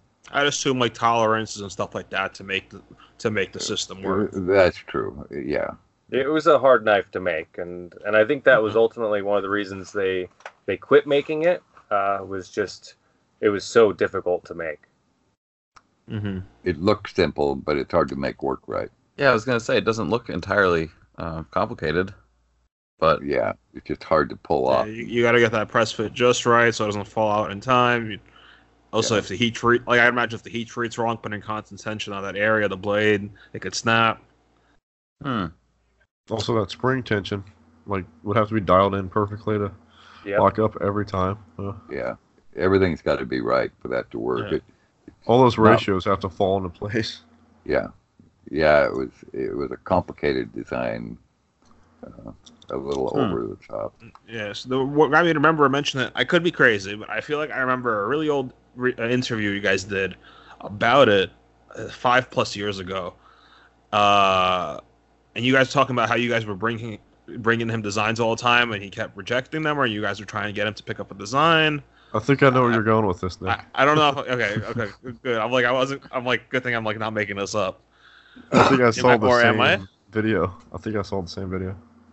No, Uh, I don't even remember that. Uh, Well, I think uh, what you might be talking about is uh, the first knives that I started bringing Chris Reeve, and it, we weren't to the stage where we could discuss a collaboration. Mhm. But uh, after after the the trip to Eugene and deciding I wanted uh, to get into knife making, when I got back, I looked Chris Reeve up. He was the only knife maker in the local phone book in Boise. So I went and introduced myself and um, said I want to be a knife maker. And Chris says, "Yeah, well, join the club. Everybody wants to be a knife maker." And so he said, "Have you ever made a knife?" And I well, no, not yet. And he said, "Well, go make a knife and bring it to me and show it to me." So I went home and made a knife, uh, and I don't know, just really quickly, and uh, it was. Uh, I forgot even what I made it out of now, but it was like it was a file. I think it was a file, and it had a stacked handle on it, hidden Mhm. tang type thing. Yep. Uh, But when I took it back to Chris, he looked at it, and he said, "That's the worst knife I've ever seen." He said, "This knife is terrible," and so he recommended a book, which I forgotten, but I I had no idea even the basics of knife making, and so then. Uh, anyway, I read up on it and then started experimenting, and uh, he gave me a grinding lesson one day, which lasted about a minute and a half, I think. He said, "Well, here's how you grind a knife," and so he whipped one out, and there, that's how you do it. Well, okay, and I don't think I even had a grinder yet, so somehow or the other, I think I was bought a grinder at a auction somewhere, and anyway, little by little, uh, we stayed uh, in touch, and every time I made another knife, I'd bring it to him. And then one day, uh, after I made that wacky design that uh, that we call it the cat lock or the mechanical marvel, it was twice scale, and so it's a great big thing. And I made it almost all by hand. and It had a very complicated mechanism that actuated a toggle. Um, he recognized it as resembling a mechanism of a uh, some German machine gun or something. I forgot just what that was. But when I showed him that design, he just almost literally fell out of his chair. He could not believe that we would make something like that Mhm. that would actually work. First folder. Uh, It was our first folder. It Oh, was, okay. Uh, and so anyway, that blew him away, and he started taking this more serious, and uh, and so from there on out, uh, we took him every new design that we made, and he became more impressed as we went along, and then started talking about eventually a collaboration if we would just make something easier to make. yeah, and so anyway, we finally got there, Hmm. and it wasn't easy to make. yeah. It, it looked simple, but then yeah, it wasn't actually easy to manufacture. yeah. So this this mechanical marvel that you- that you that comes up a few times. So what? I mean, where where do we see that? Like it's just like hiding in in the shop somewhere. Like you guys are just never gonna make is, it, or uh, we've never really. It's never been us? published or shown. Well, Uh, and so, uh, so yeah, so we've had the the twice scale prototype for years, um, and we used to have it behind the table, and if if you were lucky, we would bring you behind the table, and we'd hunker down, and we'd show you this contraption, uh, and we did that for years, and that's how we became friends with a lot of knife makers. Uh, Ken Onion yeah. was blown away when he see that. yeah, when we showed that to Ken, that was before he was famous. Uh, that uh, instantly made us friends with him. Um, uh, and so it sh- sat on the shelf for a long time, and then we we actually made a prototype um, and took it to Blade eight years ago, maybe? Yeah, probably. but it wasn't finished and it it it, it worked okay but it had just a couple of issues to it. And we were going to come back and uh, and refine those and start making it. Uh, i don't remember what was going on at that show but it was kind of a lackluster show for us. Um, we we didn't get a lot of attention from it um, and then right after that we switched into the deadlock development uh, and never really got back to it. But there's a one of the YouTube videos. Um, oh, it's the one that um, Blade HQ did on us. In that, we have uh, you know we're going through knives in the office. We show the the I don't know version two prototype um, of that. We don't take it apart. We don't. We just open and close it. Um, it has a, a dagger grind and a sliding button. Hmm. And so Huh. if you sliding button is a lot like the OTF in a way. It's it's not centered and the design is different. I mean the look of it, but you push the button forward and it mechanically propels the blade to open, and then you pull back on the same button and it mechanically propels the blade to close. Oh, and so if you pull the button halfway, the blade will be halfway, uh, and then you can switch directions and close it again. Um, it's it's pretty neat. It was again really complicated to make, and uh, you know we made the the the second prototype, but we needed to go back and and change a lot of things, and we just yeah just never got back to it. The one, the original prototype, uh, is that the one with one side has an aluminum slab scale? That's right. Yeah. Okay, cool. I remember seeing this. This is the, also the video I was referring to. It's the Blade HQ uh, Mad Scientist Knife Maker and the Meet Your Huh. Maker. I gotta look at it. I gotta watch it Did they again. show that? Sounds don't- very Yeah. intriguing for sure. I don't remember. Yeah, that, well, maybe actually. so. I, I didn't. I didn't think it had ever been. What'd you call it? Uh, the Mad Scientist Knife Maker, Grant and Gavin Hawk, Yeah. Shop Tour. didn't even know about that. I guess Uh, that applies. Yeah. Um, I'm just gonna look at it real quick. and They show you in the TP. oh yeah. Well, but that was, um, I mean, uh, let's see. And and is that the one that was really a long video, or It's uh 18, uh, like almost a 19 Yeah. minute video. yeah. maybe we did take it apart in that video? Uh oh, I guess that it, it was kind of like hat, like slab scale, and you see the mech. Okay. There was like no know. top the scale. whole there handle, the whole handle on the top side, uh, I'd made it out of ebony, but uh, with one little key you could turn, the whole handle would come off, and you could shake out the mechanism, uh, the pieces, Hmm. and then put them back in to show how it works. and so it had a uh, it had a mechanism that um, that directed the toggle through the path that would open and lock the blade. But it had to do it. uh, It's really complicated. It had it had a sliding plate that had two cam tracks in it that drove two independent pins that were attached to the toggle, uh, and they had to function at a 90 degree angle. At some point in the travel, it changed from one cam track to the other cam track uh, so as to pass over top dead center. It, it's It- it- complicated enough to look at. It's hard to explain. Yeah, at first glance on video, it looks like a, a complicating lockback, but it's not. If you if you Google Mad Scientist Knife Maker Grant and Gavin Hawk Shop Tour Blade HQ video, it starts at like 11 minutes is where they, they start to, they bring it out. Okay. If anyone, if anyone wants to look it up and Yeah. see what it looks like. Yeah, well, and maybe I was wrong. Maybe that cat was out of the bag. Yeah, I haven't I haven't watched that video in so long. I don't really remember remember it. Um, yeah. God, that was in 2013. Yeah, the mech looks like it's made I out of remember brass. the day that came out. Yeah, watching that. It was pretty amazing. So someday, I don't know. Right now, it's it's hard to even think about anything else except deadlocks. Um, the I don't blame demand you. for that is, you know, a hundred times the demand of any other design we've ever Yeah. had.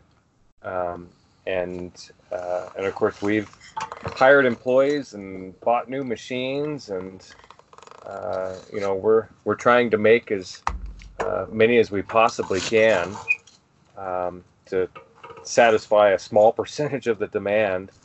Um, and every time I think about, well, God, it'd be like the uh, orbit, for instance. Boy, it'd be great to make a few orbits, and I think, well, I could also make a few more deadlocks. so Yeah. it's just, it's uh, You- it's you- tough to be. What you need is a tinkering machine. You know, another small mill you can tinker with. Well, and I, I kind of do, but The time is the critical part. Yeah, I mean, I Right. can go prototype and and get a you know a toy to play with, but then uh, how do I produce it without taking time away from the deadlock? Um, and then I think, well, okay, I'll just I'll buy another separate machine and I'll hire one individual person. They'll run that machine and they'll make orbits or whatever it is. And then I come full circle again and say, well, I could also just have that person make more deadlocks. so, so it's I don't know. We're kind of in a tough spot, and I don't know uh, how we're going to. Well, tough spot's the wrong word, but um, we're. Uh, it's hard I mean, to it's- solve that problem. it's a good spot to be in to be fair i mean if, Yeah, if you're right. you know pe- people do forget that that you know knife makers pay bills with knives so i mean if you're if you're selling knives that's good that means you're in good business Yeah, Yeah. I, I can't I can't blame that at all. It's you look at it's like oh I like to try to do something else, but like I've developed the process. The process is down. The the employees know how to run it, and you got to make payroll. it's And not when you when you start having employees, you don't just think about yourself. Now you got to think about these people. right, and- Employees. Yeah. Yep. AKA your dad. yeah, Yeah, okay, so yeah, my dad's been full time for about three four months, so it's a, it's the other way with Nice. your situation, but.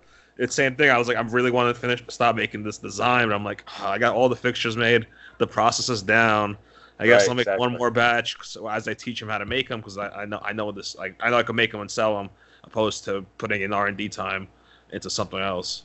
yeah, and you come up with a new design, and and you know people may or may not like it, and if they do like it, is the demand as strong as the design you're already making? right Um, and for us, if we put our attention towards a new mechanism or a new design, it takes away from the the current design. So um, I don't know. It, hopefully, someday we'll get to a point where we can go back and start uh, coming up with new designs. And uh, I don't know. I've come up with several mechanisms since the deadlock, but I can't even prototype them. Um, but uh, maybe someday. I did just find the uh, section of the video where you where you show that off, the uh, insanity, Yeah. and it's yeah, it's it's like uh, that's the first time I've seen it, and since I've seen the video, like way back, and uh, I totally forgot all about that. But yeah, that thing is pretty insane. You show uh, it was like a clip of you actuating it. yes. Yeah. Hmm. It's very goes in- reminiscent. Like the profile of the handle is very reminiscent of the deadlock, kind of. Oh yeah, okay. I'll have Is to it? I'll have to go back I and don't- watch that. Pretty cool though. Yeah, Oh, so that was the second version. that's the second version he's talking The about. second now. version. Yeah. No, So yeah, no. there's The still, first we version's don't at, ele- think- at at uh, 11 minutes. Oh, is it? Okay. Yeah, that's that. It, it has like a half inch aluminum scale. Yeah. It's kind Yeah. of like exposed. It reminds me of like a watch uh, movement. So Hmm. speaking of movements a little bit, um, the deadlock, you've always so you posted a video right away and you said, look, this is what the mechanism looks like. You've made versions of your knives that have uh, cutouts so people can see the mechanisms. You've made versions that are clear so people can see the mechanisms. It seems like you guys maybe can touch on some of the ethos behind being very open with how the knives work and how they're put together. Do you find that people just want to see it? Do you find that you want to display the work you've done? H- how does that work? Because I, I I've talked to Gavin a little bit about that, but Well, it's part of the fascination uh, watching the mechanism go through its paces. Uh, so uh, that's been uh, kind of the motivation behind all those see-through designs.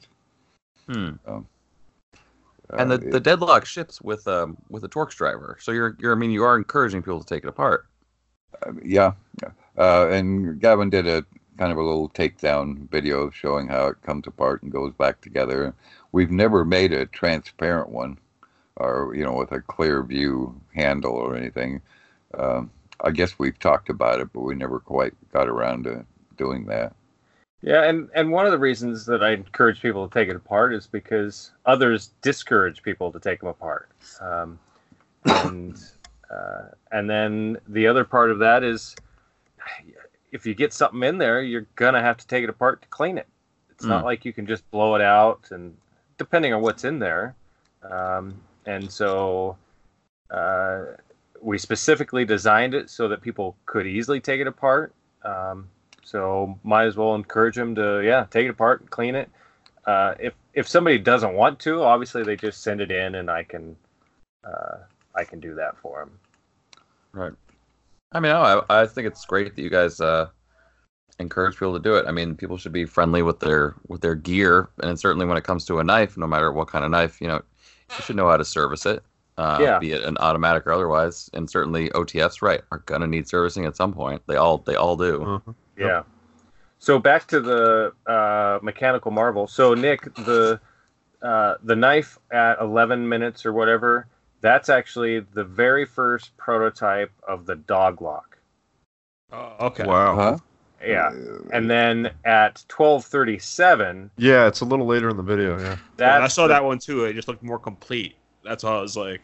Huh. Yeah, and so that was the the proto the version two prototype that we had built, um, and the idea was we were going to make you know some type of uh, crystal lens there or um, uh, something so you could see the mechanism working and A magnification lens would be cool. yeah Hmm, that'd be neat. Yeah.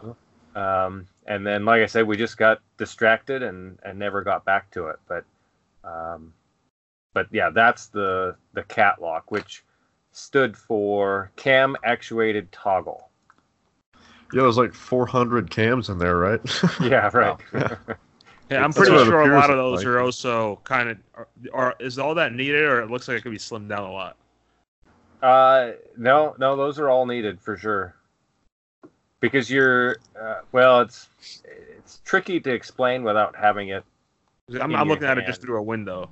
Well, there's a s- there's a sliding plate, and that sliding plate has two cam tracks on it, which are grooves cut to a specific shape that engage two different pins on the toggle, the long toggle, uh, which is just a link. And so as you push that forward, it's it controls that toggle uh, in all the directions it needs to go in order to open the blade and lock it. Hmm. So yeah, there's there's no extra parts in there. They're all absolutely necessary to the working. Wow. All right, at this point, I think we're definitely gonna have to get uh, an updated video of that. Maybe you guys can can post that and uh, well So- that would be amazing if I wasn't Uh, making deadlocks. Well, no. Uh, so four or five years ago, I had a bag of prototypes that uh, Oh no, right. that I lost, and that knife is in that bag. So Oh. if anybody ever sees that knife, that It's uh, ours. It's That's where ours. it came from, You yeah. want it back. Right. where where was that was uh was that in Vegas? Yeah. Yeah, that was at USN. Yeah. Oof. I uh, I had it at my feet at a table, and we walked away, and I came back, and it was gone. Yeah. And so there was a whole bunch of there was a lot of cool old prototypes in there. Uh, anybody that had uh, known us in the past, we always had that bag on us, and so Hmm. uh, anytime after a show, people would come up and I could go through the bag, all the different prototypes we had made, and uh, yeah. So I sus- uh, I suspect it landed in the hands of a of a non community or, or industry person at this point. If if I it's uh, believe so. Yeah. someone probably picked it up and was just like, "What the heck is this?" and you know it was a shame they probably took it to a pawn shop and they Yeah. laughed at him because. a lot of the you know unanodized aluminum oh right, it's raw. mild steel on a lot of the prototypes so the blades were probably you know rusting um, unsharpened they were just quick crude prototypes so Oh, Oh, Damn. that's a bummer. that's a shame. yeah that was sad thanks for bringing it up Yeah. Sounds a lot like what happened to Ken uh, a few years ago with his his uh, Yeah. yeah uh, whole Pelican case full of prototypes and knives for. I think it was a California show, right? yeah, Yeah. something like that Every every one of them got lost. stolen Yeah, absolutely stolen. yeah. Stolen. Not lost. Yeah, yeah. At least his, I, I think they're they know where those are at. Um, as far as I, my understanding. Really? Yeah.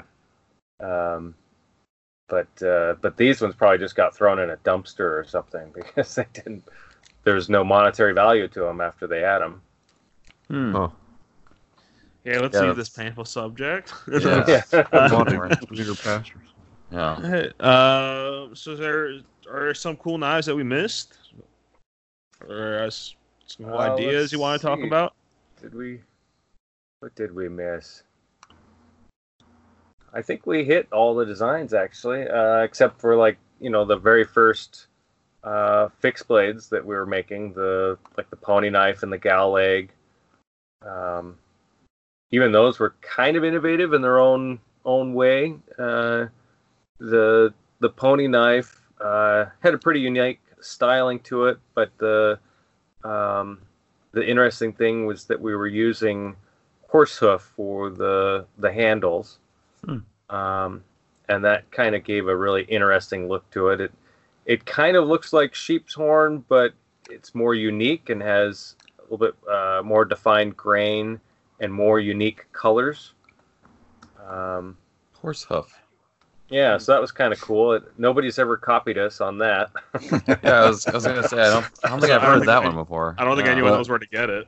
well, and so Well, you kinda we need a got guy. it. fro- We got it from a rendering plant that takes dead animals, and it's out south of Boise, and so they ran a midnight shift there, and an all Mexican crew, and so people would take dead horses and dead cows and sheep and everything else, and they would cut them all up and skin them, and I guess they made dog food out of them and one thing another. So I went out and talked to the company, uh, and the guy said, "Well, come back at night and talk to the night boss, and he could save them for you, and just Hmm. pay him. Don't bother paying us, and that can just be a perk for him." So we went and I can't think of his name now. Can you? Uh, anyway, I, I went to the lead guy, and so he agreed to save the horse hooves. So we got them cut off at the knee or cut off at the ankle, and so then and this place was horrible to go to.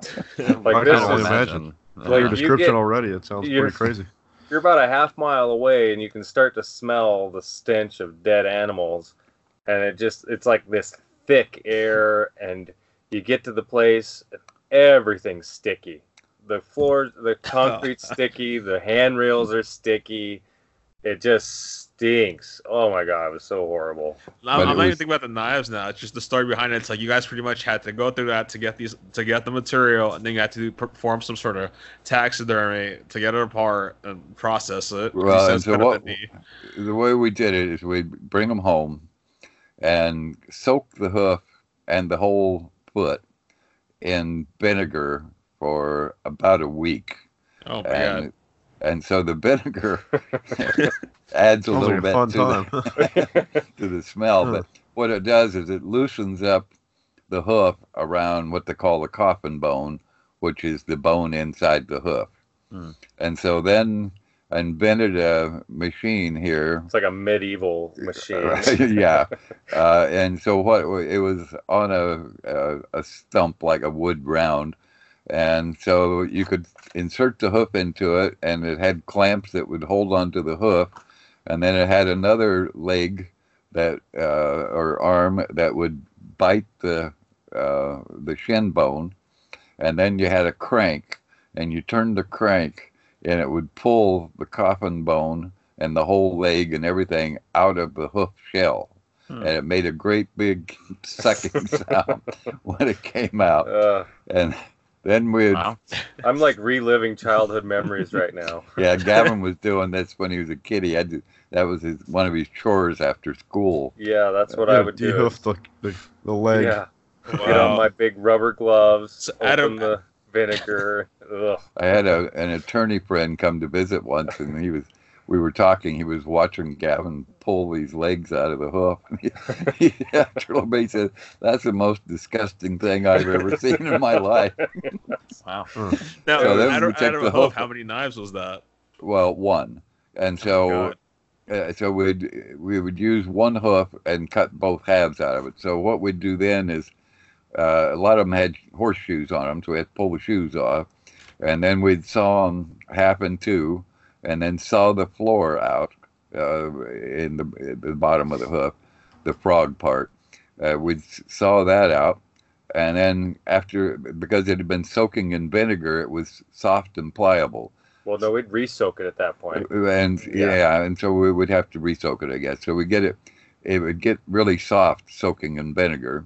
I'd read that trick about uh, how people used to make powder horns, uh, and when they they would treat the steer horn that way, so that it would be so a round plug would fit it because the horn is never quite round. So I borrowed that idea, soaked them in vinegar, and then we flattened them in a hydraulic press and squeezed them between uh, some aluminum grates that I'd bought at the salvage yard, sawed them up and made little clamp systems that were about, uh, I don't know, a foot long and six inches wide.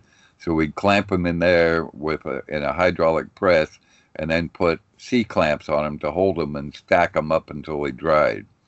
Then when they were dried, we'd bandsaw out the rough shape and we uh, would send them off to Arizona and they did a, uh, K and G.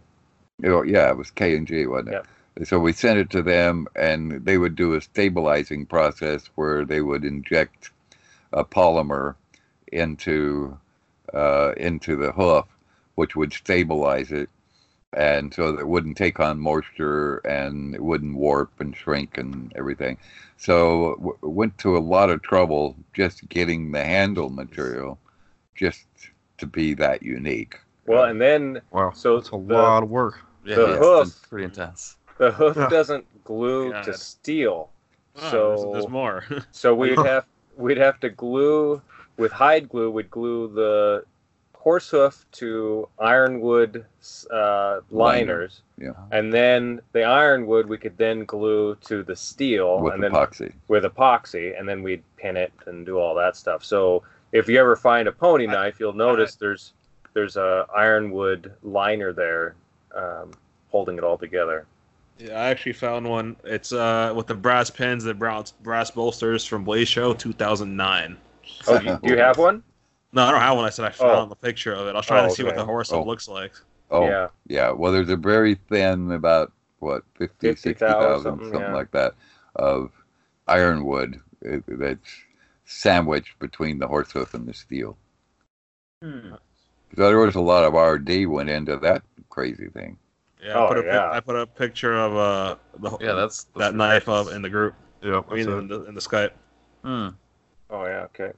Yeah, and so you can see it has kind of interesting, you know, color stripes and patterns, and Mhm. um, yeah, Oh, it looks good. I didn't think it'll look as good as it does, but I would never put in that much work.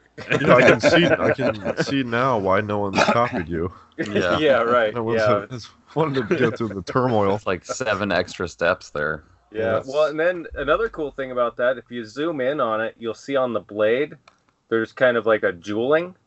Uh, so that's like instead of uh, engine turning, yeah, it's like Um, straight lines. Yeah, straight lines. So we uh, we built a contraption um, that had X and Y travel, and you'd clamp the blade on it and have a guillotine of sandpaper, and then you, there was a cam and a crank, so you'd crank it, and the table would zigzag back and forth, and they would put those um, that uh, zigzag pattern into the into the blade. Um, which Huh. gave a cool look because it, it was a lot like engine turning, but again, it was all linear. Yeah. Uh, and then Huh. the sheath, um, the sheath had a lot of fucking work to it. Jesus.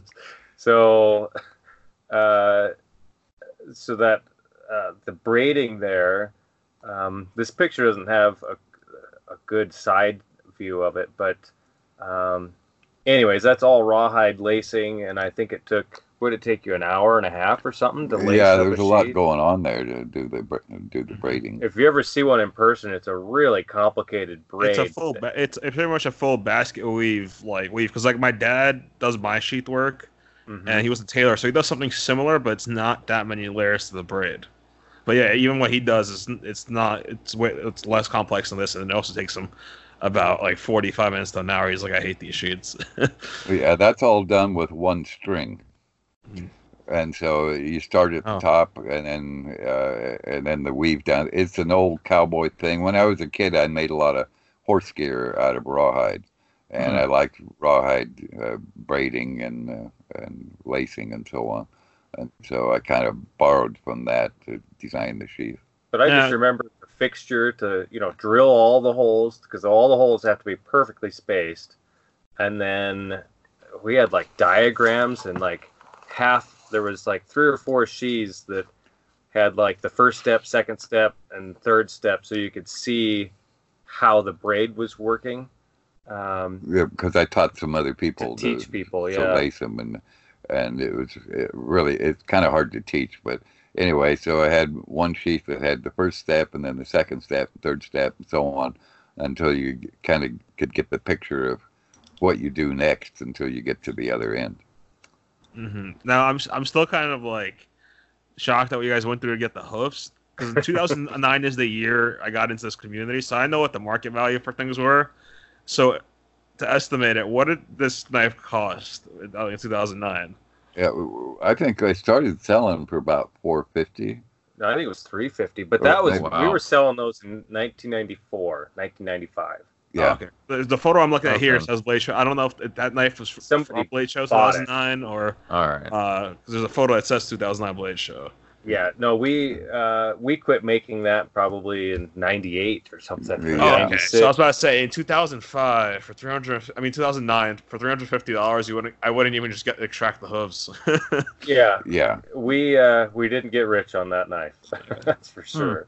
Well that's what made us start thinking about alternatives Yeah, uh, yeah. Do away with natural materials. yeah, like, like G10. Right. yeah And I made some uh, dog locks that because I still have horse hoof. I mean, we processed a lot of it. You get Uh, flashbacks every time you see it. It's like, ah, Yeah. Oh, it was terrible. The smell, the smell is what was so bad. And I remember one time we, so we used to have a fridge, an old fridge that it wasn't plugged in, but we'd put the vinegar in there and a little light bulb to keep the vinegar from freezing. And uh, we would cycle the, uh, you know, the ones on the bottom up to the top, and we just keep going through it. And one bucket got stuck in the rotation or out of the rotation And uh, one day we were in the shop, and God, there was this god awful smell. We could not figure it out. And uh, finally, we realized that this bucket had been in there probably six or seven months, Oh wow. Oh, and it had just disintegrated everything. And so it was just bone and hoof and goop. And it was so much terrible. like so almost glue at that point, right? Yeah, it was it was just Hoof like glue. this goop with hair in it. Oh, Oh man. That's uh It was horrible. Yeah. So you hear that, kids? If you don't have hydrochloric acid, but you have seven months, vinegar will do. it'll do. right. It'll Yeah. it'll work. That's what happened, actually. So, even though the pony knife doesn't look that complicated, it doesn't look very innovative, uh, there was a lot of innovation going in on that knife. Um, even the way we made the bolster. Um, so, the bolster has a slit all the way except, or it's like, I don't know, uh, three quarters of the way. It's slit, so it slides over the knife, but where the the tip of it is, um, it's all solid. Um, but just the amount of fixturing to make all that, that was all pre CNC. Uh, and so we just made, yeah, really complicated fixtures that we still have um, uh, up in the attic somewhere. All the fixtures that we use to make the pony knife. Wow. So you should do a uh, another, another batch next year. Yeah, Yeah, right. right. What I'm hearing. Yeah. you should do a deadlock. Yeah, with one of those scales on it. There you go. Yeah, that'd be cool. I could do an inlay with it or something. Hmm. Wait, now Make it does it super just limited. is does it just look like that naturally, or did you have to stabilize it? It, it looks like that naturally. Oh, Yeah, the, But, yeah, the but you did stabilizing is just to keep it from taking on moisture and warping. Yeah, the stabilizing. We didn't add a dye to the stabilizing. We just uh, it was a clear, uh, epo- um, some type of epoxy or oh, that's something. or- yeah, that's what I meant. But you Well, guys, it it's wasn't it's it not like wasn't- raw. You guys actually stabilized it. Yeah, Yeah. Okay. yeah, yeah. Otherwise, it um, we made a few that weren't stabilized, and they shrink and grow a little bit over time. hmm Yeah, those natural materials on, on old knives, you can see it's all kind of like warped and, and they turn up on themselves and stuff. yeah, and that's what was happening. So we had to stabilize it. That's cool. I didn't know you could just like stabilize um like random goods like that. Ah. well, it's porous enough when it's dry. After and you got and drying is a big thing too. We had to dry them for months, literally, uh, in the in the clamped up in the racks that I was talking about earlier. Uh, and so it had to be completely dry. But once it's dry, it's also somewhat porous, and so the stabilizing process is um, is embedding it in a liquid polymer and using both pressure and then vacuum uh, is the process they used at K&G. And that sucks the material, um, the polymer, all the way through all of the pores and all the little cavities in the horse hoof. And Hmm. then when that sets up, well, then all that space is filled and that stabilizes the whole thing. Gotcha. Okay, yeah, so zero air pockets in there. It's all filled with Right. epoxy. hmm Wow. So yeah, stabilize is fun. I used to do wood stabilizing when I made kitchen knives. Just su- suck it up, come back, and you have a block that weighs five times more than it did before. Yeah, Nice. yeah, yeah. It does way more, right? Yeah, it's heavier. But, but the horse Far hoof out. made an interesting handle because the, uh, and we tried to choose, and we told the guys at the rendering plant what we're looking for, but we liked hooves that had uh, streaks in them, color. Uh, some hooves were mostly white and some were mostly black, but we liked the kind that would have stripes in them so you could get some coloration, you know. Yeah, some interesting looking ones like that. Uh, yeah, well, and it distinguishes it from sheep horn, which is the thing it looks the most like. Oh, It- okay. It's kind of like sheep horn in an awful lot of ways, uh, except for that differential coloring. Hmm.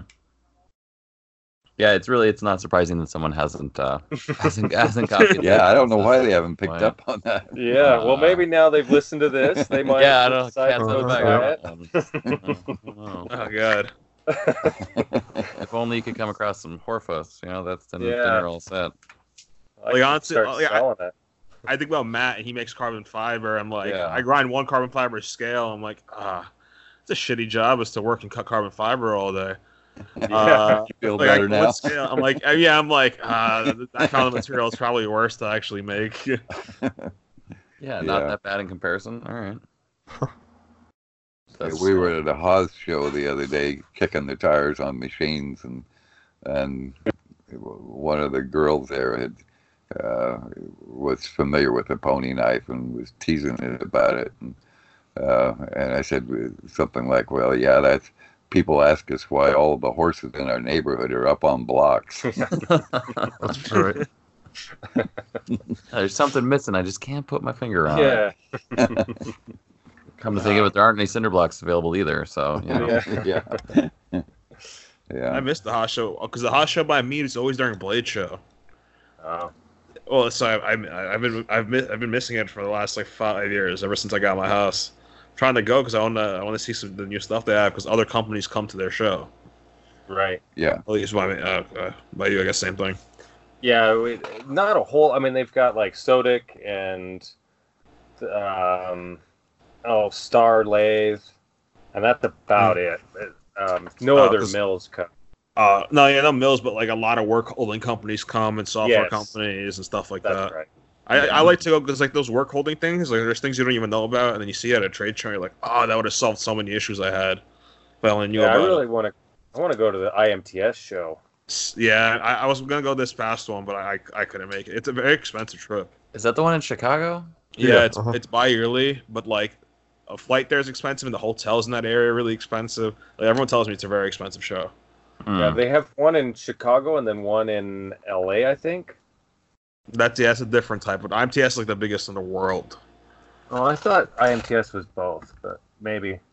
Uh, Maybe it's- that's the one in thinking of a Chicago. different. It's like three buildings and multiple floors. From what people were telling me, they're telling me like it's you're not gonna make the whole show. It's like you Hmm. have Yeah. to know their way to plan. Like, oh, I'm- I'm here to to buy a tumbler. I got to go talk to all the tumbler companies, and it's all categorized. Right. Even bigger than Chacho. Yeah, Oh yeah, that's crazy. You- to get a booth there, it's like millions of dollars. Really? Mhm. Uh, Yeah, So- I, I have a question about the about the deadlock. Um, you guys, uh, the finish on the deadlock. Why why so few? Few options. Yeah, like I, I mean I understand the process, but um, but no real no real diversity in, in finishes. Is that just a stylistic choice, or does it have to do with the process?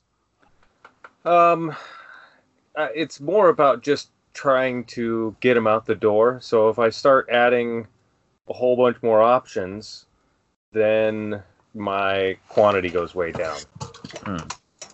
Um, because now I'm processing different materials and my volume's less when I buy. Um, each material has a different finishing process.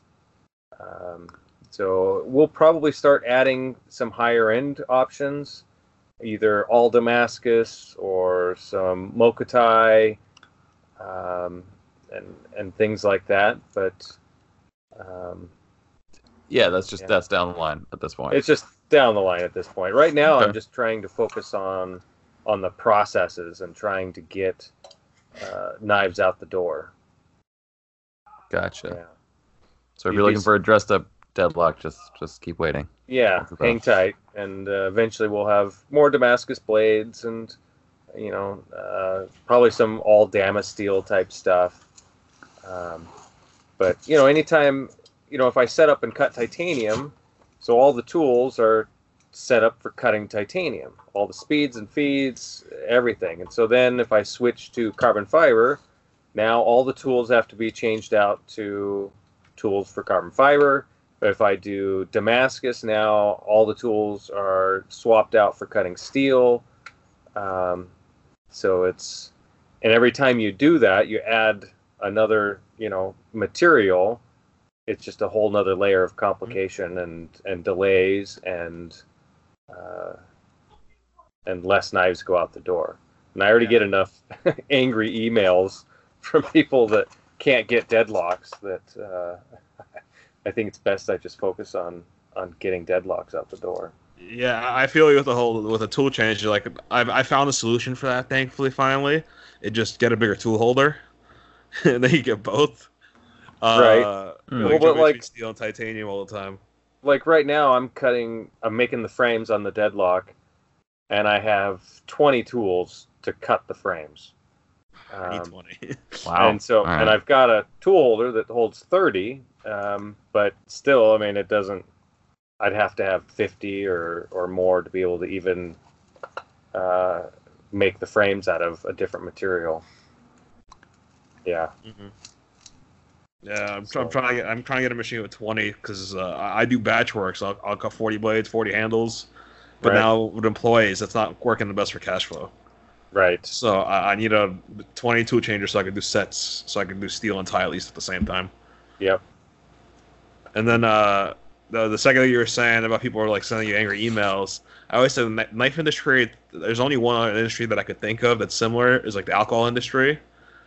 Uh, People get mad at you when you don't want to take their money. Oh, yes i Yeah. we get that sometimes like why can't you just take my money now i don't want to wait for the drop just i'll give you money now i'll send it pay in full i'll pay more i'll Wait Can I, longer. can I pay up front? I'm like, Yeah. yeah. if you pay me up front, you're gonna wait three times as long. yeah we we get all sorts of people trying to do that all the time and so i'm i'm pretty stern about it uh, Like I'm not complaining. It's a great issue to have. yeah, It that's just not it- terrible. it's like yeah, like the only thing I could think of is alcohol after closing hour. It's like the other show i was thinking about was WESTEC oh, okay. that's uh that's the one in in uh long beach i guess Oh, maybe I could do that one actually. That family there. I I just want to do like a big machining show, except the local, because like we have Allen Hill and Haas is in there. So when they do their demo day, a lot of companies come. It's a pretty big event. Not pretty big, but like it's the only decent sized one we have around here. Uh, because I, I want to go talk to them about some options about a new machine. Cause I'm really interested in getting. Because I can't. I have height issues in my ceiling, so like I can't get a Haas with a side mount tool changer. oh Yeah, I watched one guy try to take his off and put it back on in his garage, and uh, it was a nightmare. Because like I, I can get it inside the shop, but there's like uh, I beams and stuff, and I can't get it past the I beams. So it'd have to be like right by my entrance. I don't want to do that. Not enough space, dude. Yeah. Gotta get one of those uh, room stretching matters. tools to start with. Yep, one of them room stretchers. Yeah. Them, seal, them ceiling Get your dad on expanders. Yeah, ce- Nice. ceiling expanders, room stretchers, Mhm. door Uh, thingamajiggies. Is I'm looking at a deadlock here. It's like black crinkle coat looking. Is that a coating or is that a finish? A black crinkle coating Like, It's a crinkle Um, coat. the, yeah the crinkle coat you haven't A you haven't used that before Classic one. Um, it's it's it's probably just a real aggressive tumbling, and it looks dark. Oh, okay, it's, uh, Yeah. it's, it's from the the pre-order photos. Yeah. It's, Oh yeah, now you mentioned tumble. It kind of looks like a tumble. Yeah, Yeah, it's just a tumbled finish. Yeah, black black crinkle coat. I thought it Yeah, was like black- hammer spray paint, but like Yeah. some sort of powder coat or Cerakote. It's bedliner, Nick. Get over it, okay, man. Jesus. I don't I don't know if you wanted to say, uh, but I wanted to ask, uh, what was the final count uh, on the revolutions of fire and, and close uh, on on the deadlock currently, if if you wanted to say? Yeah, I, um, I wrote it down. So off the top of my head, I think it was two hundred thousand. Damn. Um, it was close to that. Okay, so looking at, you know, that's a lot. Two hundred thousand is, but I I mean, got- uh, essentially, customers just sit there and, and do that. They just fire Yeah. the knife until it explodes. I just got tired of because I could only do ten thousand cycles a day.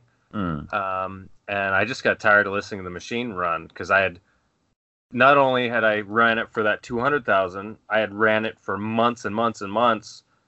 You know, it'd run it and then fail, and then redesign, run it and fail, redesign, change configurations, and test this coating versus that coating, and this material and that material. So it, the machine was wearing out. I had to replace parts on the machine Wow. because it cycled so many times, and so. Um, my goal was was a hundred thousand, and then after I made it past that, it was exciting, and then by the time we got to two hundred thousand cycles, I was like, okay, this is we're good. I'm. It works. It's It works. good. How many cycles? That's Two hundred thousand. Two hundred thousand. Wow. You- How long did that take? You take? had to make that quarter mil though. Um. Yeah. Uh. So it was ten thousand. So it was. Uh. Would that be? Twenty days? No. Damn. Yeah, twenty days. Because we can only do constant firing. of constant extreme. firing. Open, close. Open, close. Pretty quick or like pretty steady? it's a, it's about that uh, pace. Yeah. Uh, I feel like I saw okay. a video of it a while back. I it's like did a- once every second, kind of. Yeah, it it it uh, the full cycle of open and close is probably four seconds. Yeah, you have to let the, Faster than that, I think. the Is it faster than that? rest Yeah. for a minute. Um, no, it was just the the way it was designed. Um, there is a video on my Instagram where I show the the machine opening and closing. Oh yeah. And So it's like give or take like close to like fifty-eight hours or something like that, Hmm. which is pretty Um, insane. Maybe. I know that so we could get 10,000 cycles in a day, but that wasn't a 12-hour day. That was probably an 8-hour day. Okay. Quite a um, and I- long. And I wouldn't run it at night because if it failed, I wanted to be there and watch it. I want to Yeah. see when it failed. Um, and so so we had two counters on it, one counter that would measure if it actually opened and closed, and then one counter on how many times the machine thought it was opening and closing it. Gotcha. Huh. Um, you talking about misfires? Yeah, so Or if it misfired, I could see if there was a difference between the two measurements. Hmm. Hmm. Okay. I gotcha. And then, like, because sometimes what would happen is, um, uh, depending on the material, it would start to get sticky after so many cycles. And so I could come in and I could see, oh, okay, so it's, um, and the machine was built to have a little bit of give to it so it wouldn't break. Uh, so if it got a little sticky, it wouldn't close it or it wouldn't fire it open. Um, but then it might do it on the next cycle. Hmm. Uh, and so it would skip cycles once in a while. So, anyways, by having the two counters, I could tell if I was in sync with um, with opening and closing and not sticking. Okay. Wow. Yeah, that that makes sense. That's that. That's that extra step. Yeah, we put a lot of time in in uh, the R and D on on that deadlock. What what did R and D stand for again? Yeah, I was about to ask. Wreck that. and destroy. Wreck and destroy. That's right. Okay. Wreck and destroy. That's great. That's very make cool. t-shirts. Yeah, Yeah, Hot, hot Knives Wreck and Destroy. Yeah. That's not a bad idea. I like be, that. yeah. Yeah, R and D. Hell yeah. Yeah. Just R and D till it works. Hello, this is Philip with Bladeology Tech Support. At this time, Levon hijacked Elijah's feed. Uh, hello, Levon. Hi. How you Hi. How doing? do, you, how do you just crash our podcast Yeah, and have how technical did- difficulties? Yeah. What's going on? Oh, I don't know. I, I just figured. I guess I, you know, you guys needed a veteran to come in here and show you how things are done. Mm-hmm. Okay. Yeah, you sure did that. Well, take over the show, Milan. yeah. I mean, I mean, I haven't used Skype in about a decade, so here we are. so who do I have in here? Is the whole crew in here? And yeah, the whole Gavin? crew's here. Oh, Yeah, somebody added Gavin's you. That's how you got in here. Uh, Grant Oh, hi. Grant's here. We were just uh, talking about your copper pipes and how magnificent Ah, they are. Mhm. I figured that would come up. it has to. It every. I, that's probably the memory I always think of when I think of you, Levon. So I was at Levon's great. house. Not the doorknobs. The yeah, that comes up too. Yeah, but so Levon's showing me his house, uh, which is a cool house, and it's got cool doorknobs, and it's made in like the 1800s or something. And the thing that he's most proud of Oh, you stop it now. is down in the basement. There's a whole bunch of copper pipes that somebody's sweat together. Um, you have. You it have, looks like you every house biggest- that, that Yeah. has copper pipes. And he comes out, he has a curtain in front of it, and he prepares everybody, and he says, "Okay, here it is," and he pulls the curtain back, and it's just a bunch of copper pipes. you go to a hot water heater or something. I have yet to see this. I need to. Hmm. I need to go downstairs and look at this. You've been sleeping in front of them the whole time you've been here. Yeah, I figured. Yeah, Is that how that works? Yeah. that's what that weird red, like room back there is. Yeah. yes, that's exactly what that is. It's dramatically lit now, Gavin. Is it? Incredibly. I believe Yes. it. Well, and it was funny because Levon was so excited, and I was like, "Oh, that's that's great, Levon! Wow, Mm. very Got some copper pipes right there. Those are man. some copper pipes. Copper pipes Yeah. can be, you know, shiny and made of copper. You know, some somebody out there would love to get their hands on those copper pipes. Just saying. Yeah, Yeah, just, For just bring them by my what? shop. They won't last two seconds. they scrap them. Um, So Yeah. what else have you been talking about besides a my, whole a whole uh, wealth of things on the podcast Mostly just your doorknobs and your copper pipes. Yeah. Wow. about the guy that sold his prototype deadlock." You know, Yes. Oh, Yeah, that that's was right. me. You Oh, sold it. didn't Traitor, you? traitorous. Yeah. I did, and I need another one. Well, you can't sell the second one. You got to hold on I to would- it. Well, no, I wouldn't sell the second one. Oh, okay. The reason the reason I had to let the prototype go is because it was a prototype, and I could, I never carried it. right? But uh, the deadlock is one of my favorite knives of all time. Well, thank you. Oh, Cool. Mhm. Just uh, Mhm. you know, it's a good thing. Are you sure that the the Mantis Cyclops isn't your your favorite knife of all time? Uh, we're, we don't bring up the Mantis Cyclops. Wow. Yeah, that's funny. We did. We've totally did. Oh, the vicious circle. The, the vicious circle or the, The vicious cyclops. The, Yeah. the custom Those are, versions uh, of that, the custom versions of that thing were awesome. Yeah. Yeah, You the sent out custom a bunch to uh, different makers, right? And they all put their spin on the circle, so to Yeah. So we, uh, yeah, we made the. We called it the ring knife, um, and. Doesn't have a ring to it, yeah, not like vicious does. right? Uh, so so yeah, we started making customs of those, and then the custom or the front plates I would leave blank, and I'd send them out in a set of three to different knife makers, and then they would finish the front in their own style. And Huh. so we had maybe twelve different knife makers. Like yeah. uh, Tashi did a set, Lee Williams, Jeremy Marsh, uh, Rudy Lala. Mhm. I'm actually Uh, watching the video, but it's on mute. So Yeah. now, now I'm trying to look over Mhm. these, these again and guess who did what. Yeah. Well, you Uh, said Marsh and Tashi, so I'm sold. yeah, they both did really cool ones. Yeah. Oh, and then at the end of the, that 2012 Blade Show video, you bring out another one of those uh, a dagger with the lever mechanism, the cat mechanism, except Oh. with different color G10. Hmm. So I don't know if it's another whole nother knife or not.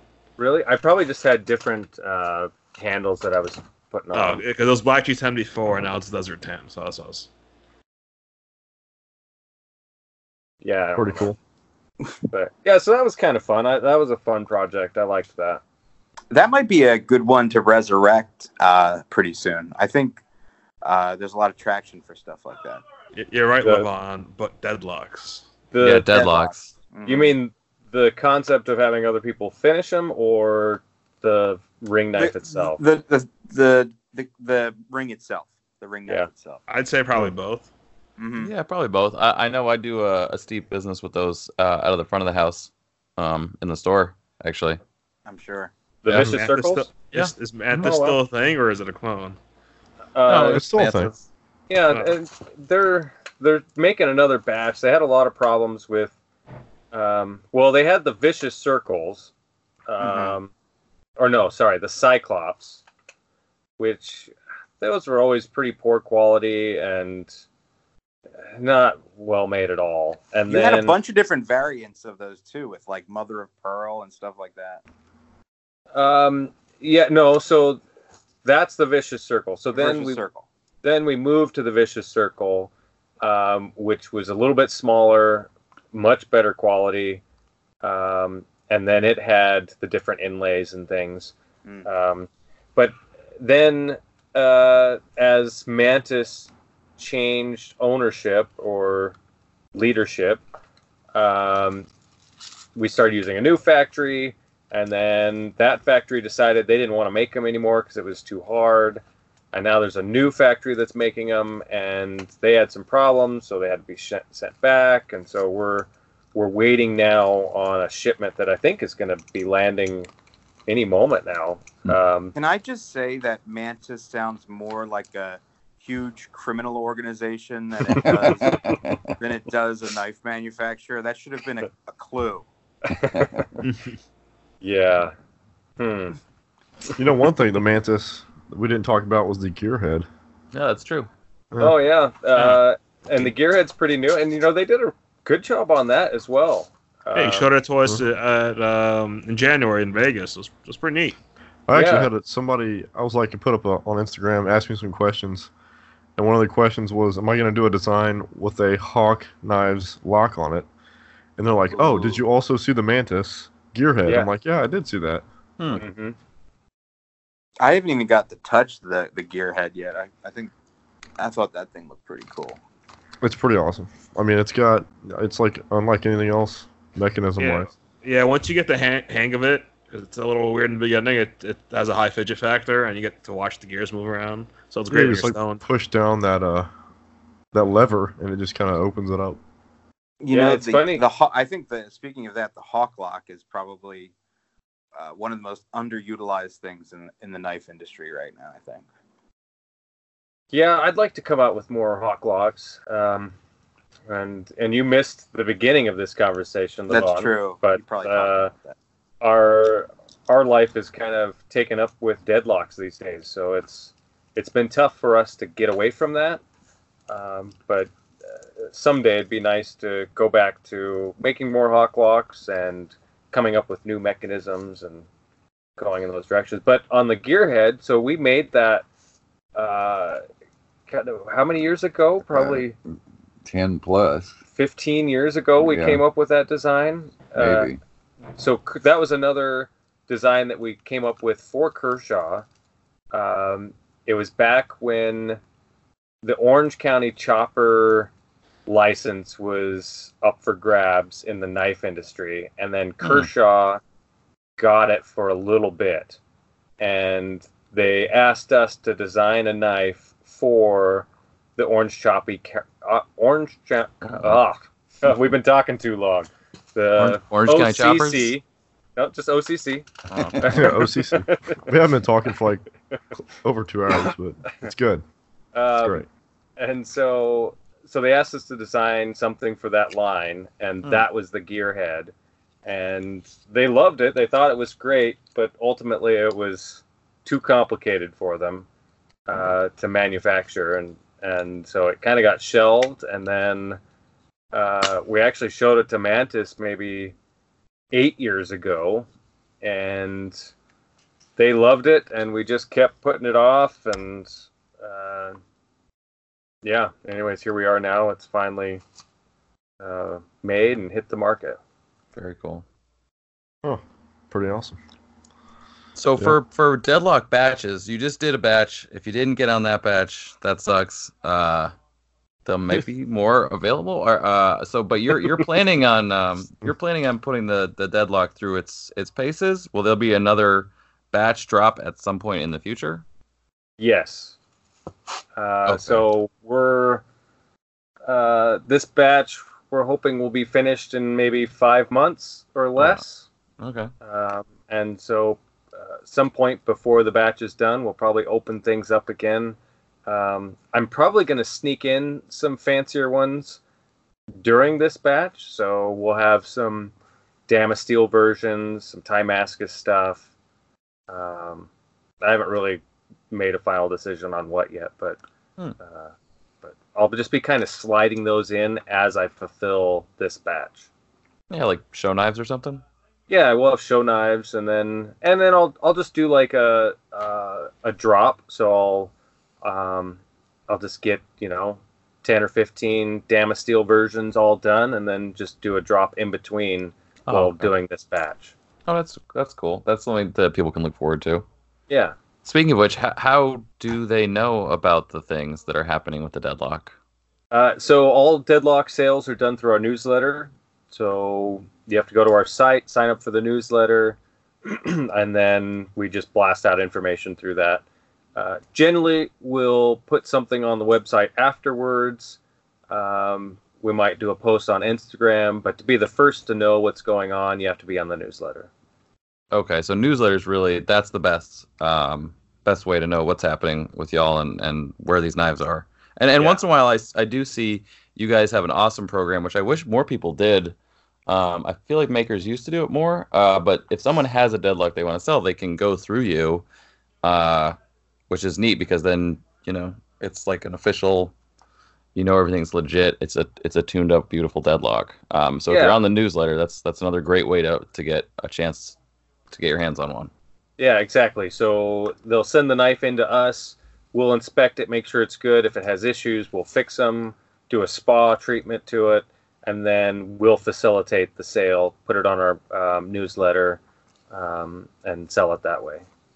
Yeah, that's pretty legit. Yeah. Well, All right, um, and then obviously uh, email, contact information, uh, all that good business is on the website. But just the same, what's uh, what's a good email for you if someone absolutely had to reach out? Yeah, so email uh, blademaker25 at msn.com. Uh, the website is hawkknifedesigns.com. Uh, you can also go to deadlockotf.com, which will direct you to our site. Um, and then, yeah, all the information's there. Then you can reach out to us, email us. Um, I do prefer emails because then India can answer them for me.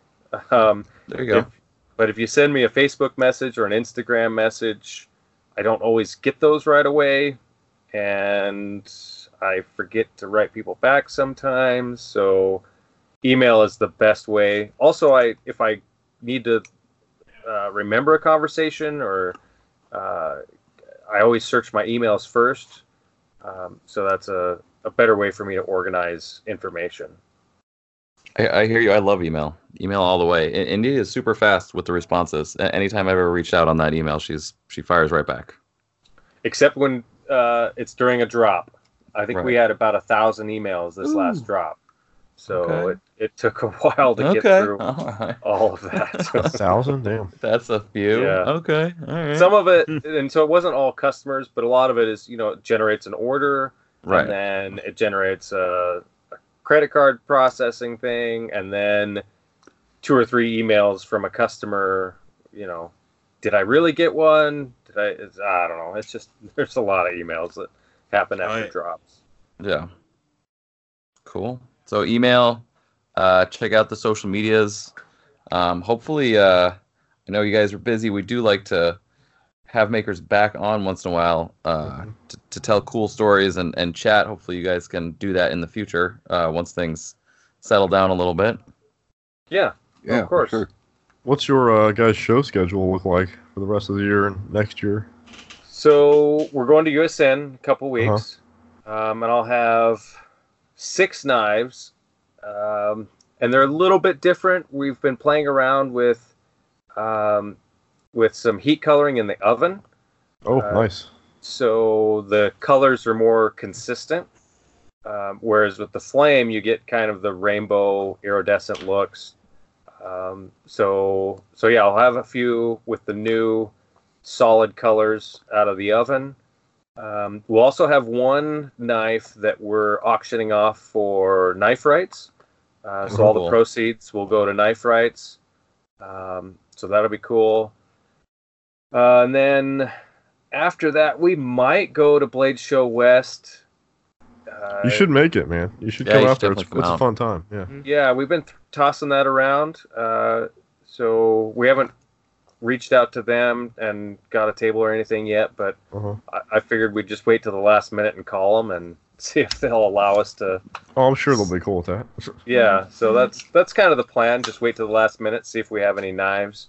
Yeah. Um, it's even this show, the USN show. It's it's a little tough because I don't really have the knives, um, so I'm just kind of pulling them from customers' orders, uh, which I hate to do, but I also hate just canceling the show. So Yeah. um, uh-huh. we we do have other uh, knives coming along, so it won't take too long to replace the customers' orders. Replenish the uh, Yeah. The batch. Um, but The that's supply. essentially what we'd have to do when we do Blade Show. So yeah. um, I'll just kind of feel it out and see how how orders are going and where we're at on things. And then of course uh, we'll be at Shot Show, um, but that's more of just a show for us, just to walk around and see what everybody's doing in the industry. And then yeah. Get an eye for what's going on. yeah, and then Yeah. Blade Show. Um, Cool. Wow. All right. that's- Right Okay. Back in Far as Atlanta. we're at. Right. Yeah. I guess we'll uh we'll all see you here in a few weeks. Or like Yep. man, it's coming down to like one week. I guess. No. Oh, well, two not. weeks. Yeah, it's two Two weeks. weeks. You're, you're gonna make For me, it's one shit week. ourselves right now. Yeah. For me, it's one I- week because yeah. I head to Vegas a week early. But Okay, I was about to cancel this podcast and go back to work. yeah, I was like, oh wait a second. Yeah, it is two weeks. I got stuff it's like two and do. a half weeks. Yeah, I'm like, no, I'm starting eight, nine knives tomorrow. I'm like, no, I, Yeah. I, need two weeks. On Nick's schedule, it's still a month, so don't worry It's, about I- it. Yeah, It's it's it's like three it's a month months away. Yeah, I'll be three fine. months. Yeah, don't worry about it. Very cool. Well, we'll uh, we'll all be in Vegas, uh, so that'll be cool. Um, unless I'm forgetting something, I'm gonna I'm gonna say that it's been awesome of you guys to take some time and, and be uh be on the cast with us and chat and talk trash. Uh, Is there anything else you'd like to mention before we do the end roll? Uh, yeah, not that I can think Yeah, of. I don't know. We'll think of something later. Yeah, as probably. soon as we're done, we'll think about it. yeah, Yeah. yeah. As soon as we well, stop there'll be more to come, so we'll save something for next time. there you go. That's that's the spirit. Part two, everybody. Cool. Okay. Well, on that note, Nick Trooperman of NCC Knives out. You could find me at uh, nccknives.com, NCC Knives on Instagram, or nccknives at yahoo.com. Elijah Isham of Isham Blade Works. You can find me at uh, Isham Blade Works on Instagram, uh, Isham Blade Works at gmail.com, and uh, pretty much at any knife show. So, I'm Jeremiah Burbank. Uh, I'm going to sign off. You can find me at the day job, PVK Vegas, on Instagram. And uh, yeah, that's a good spot for it. Thanks. good night, everybody. Okay. Thank you, guys. All right, Thank bye. you. All right.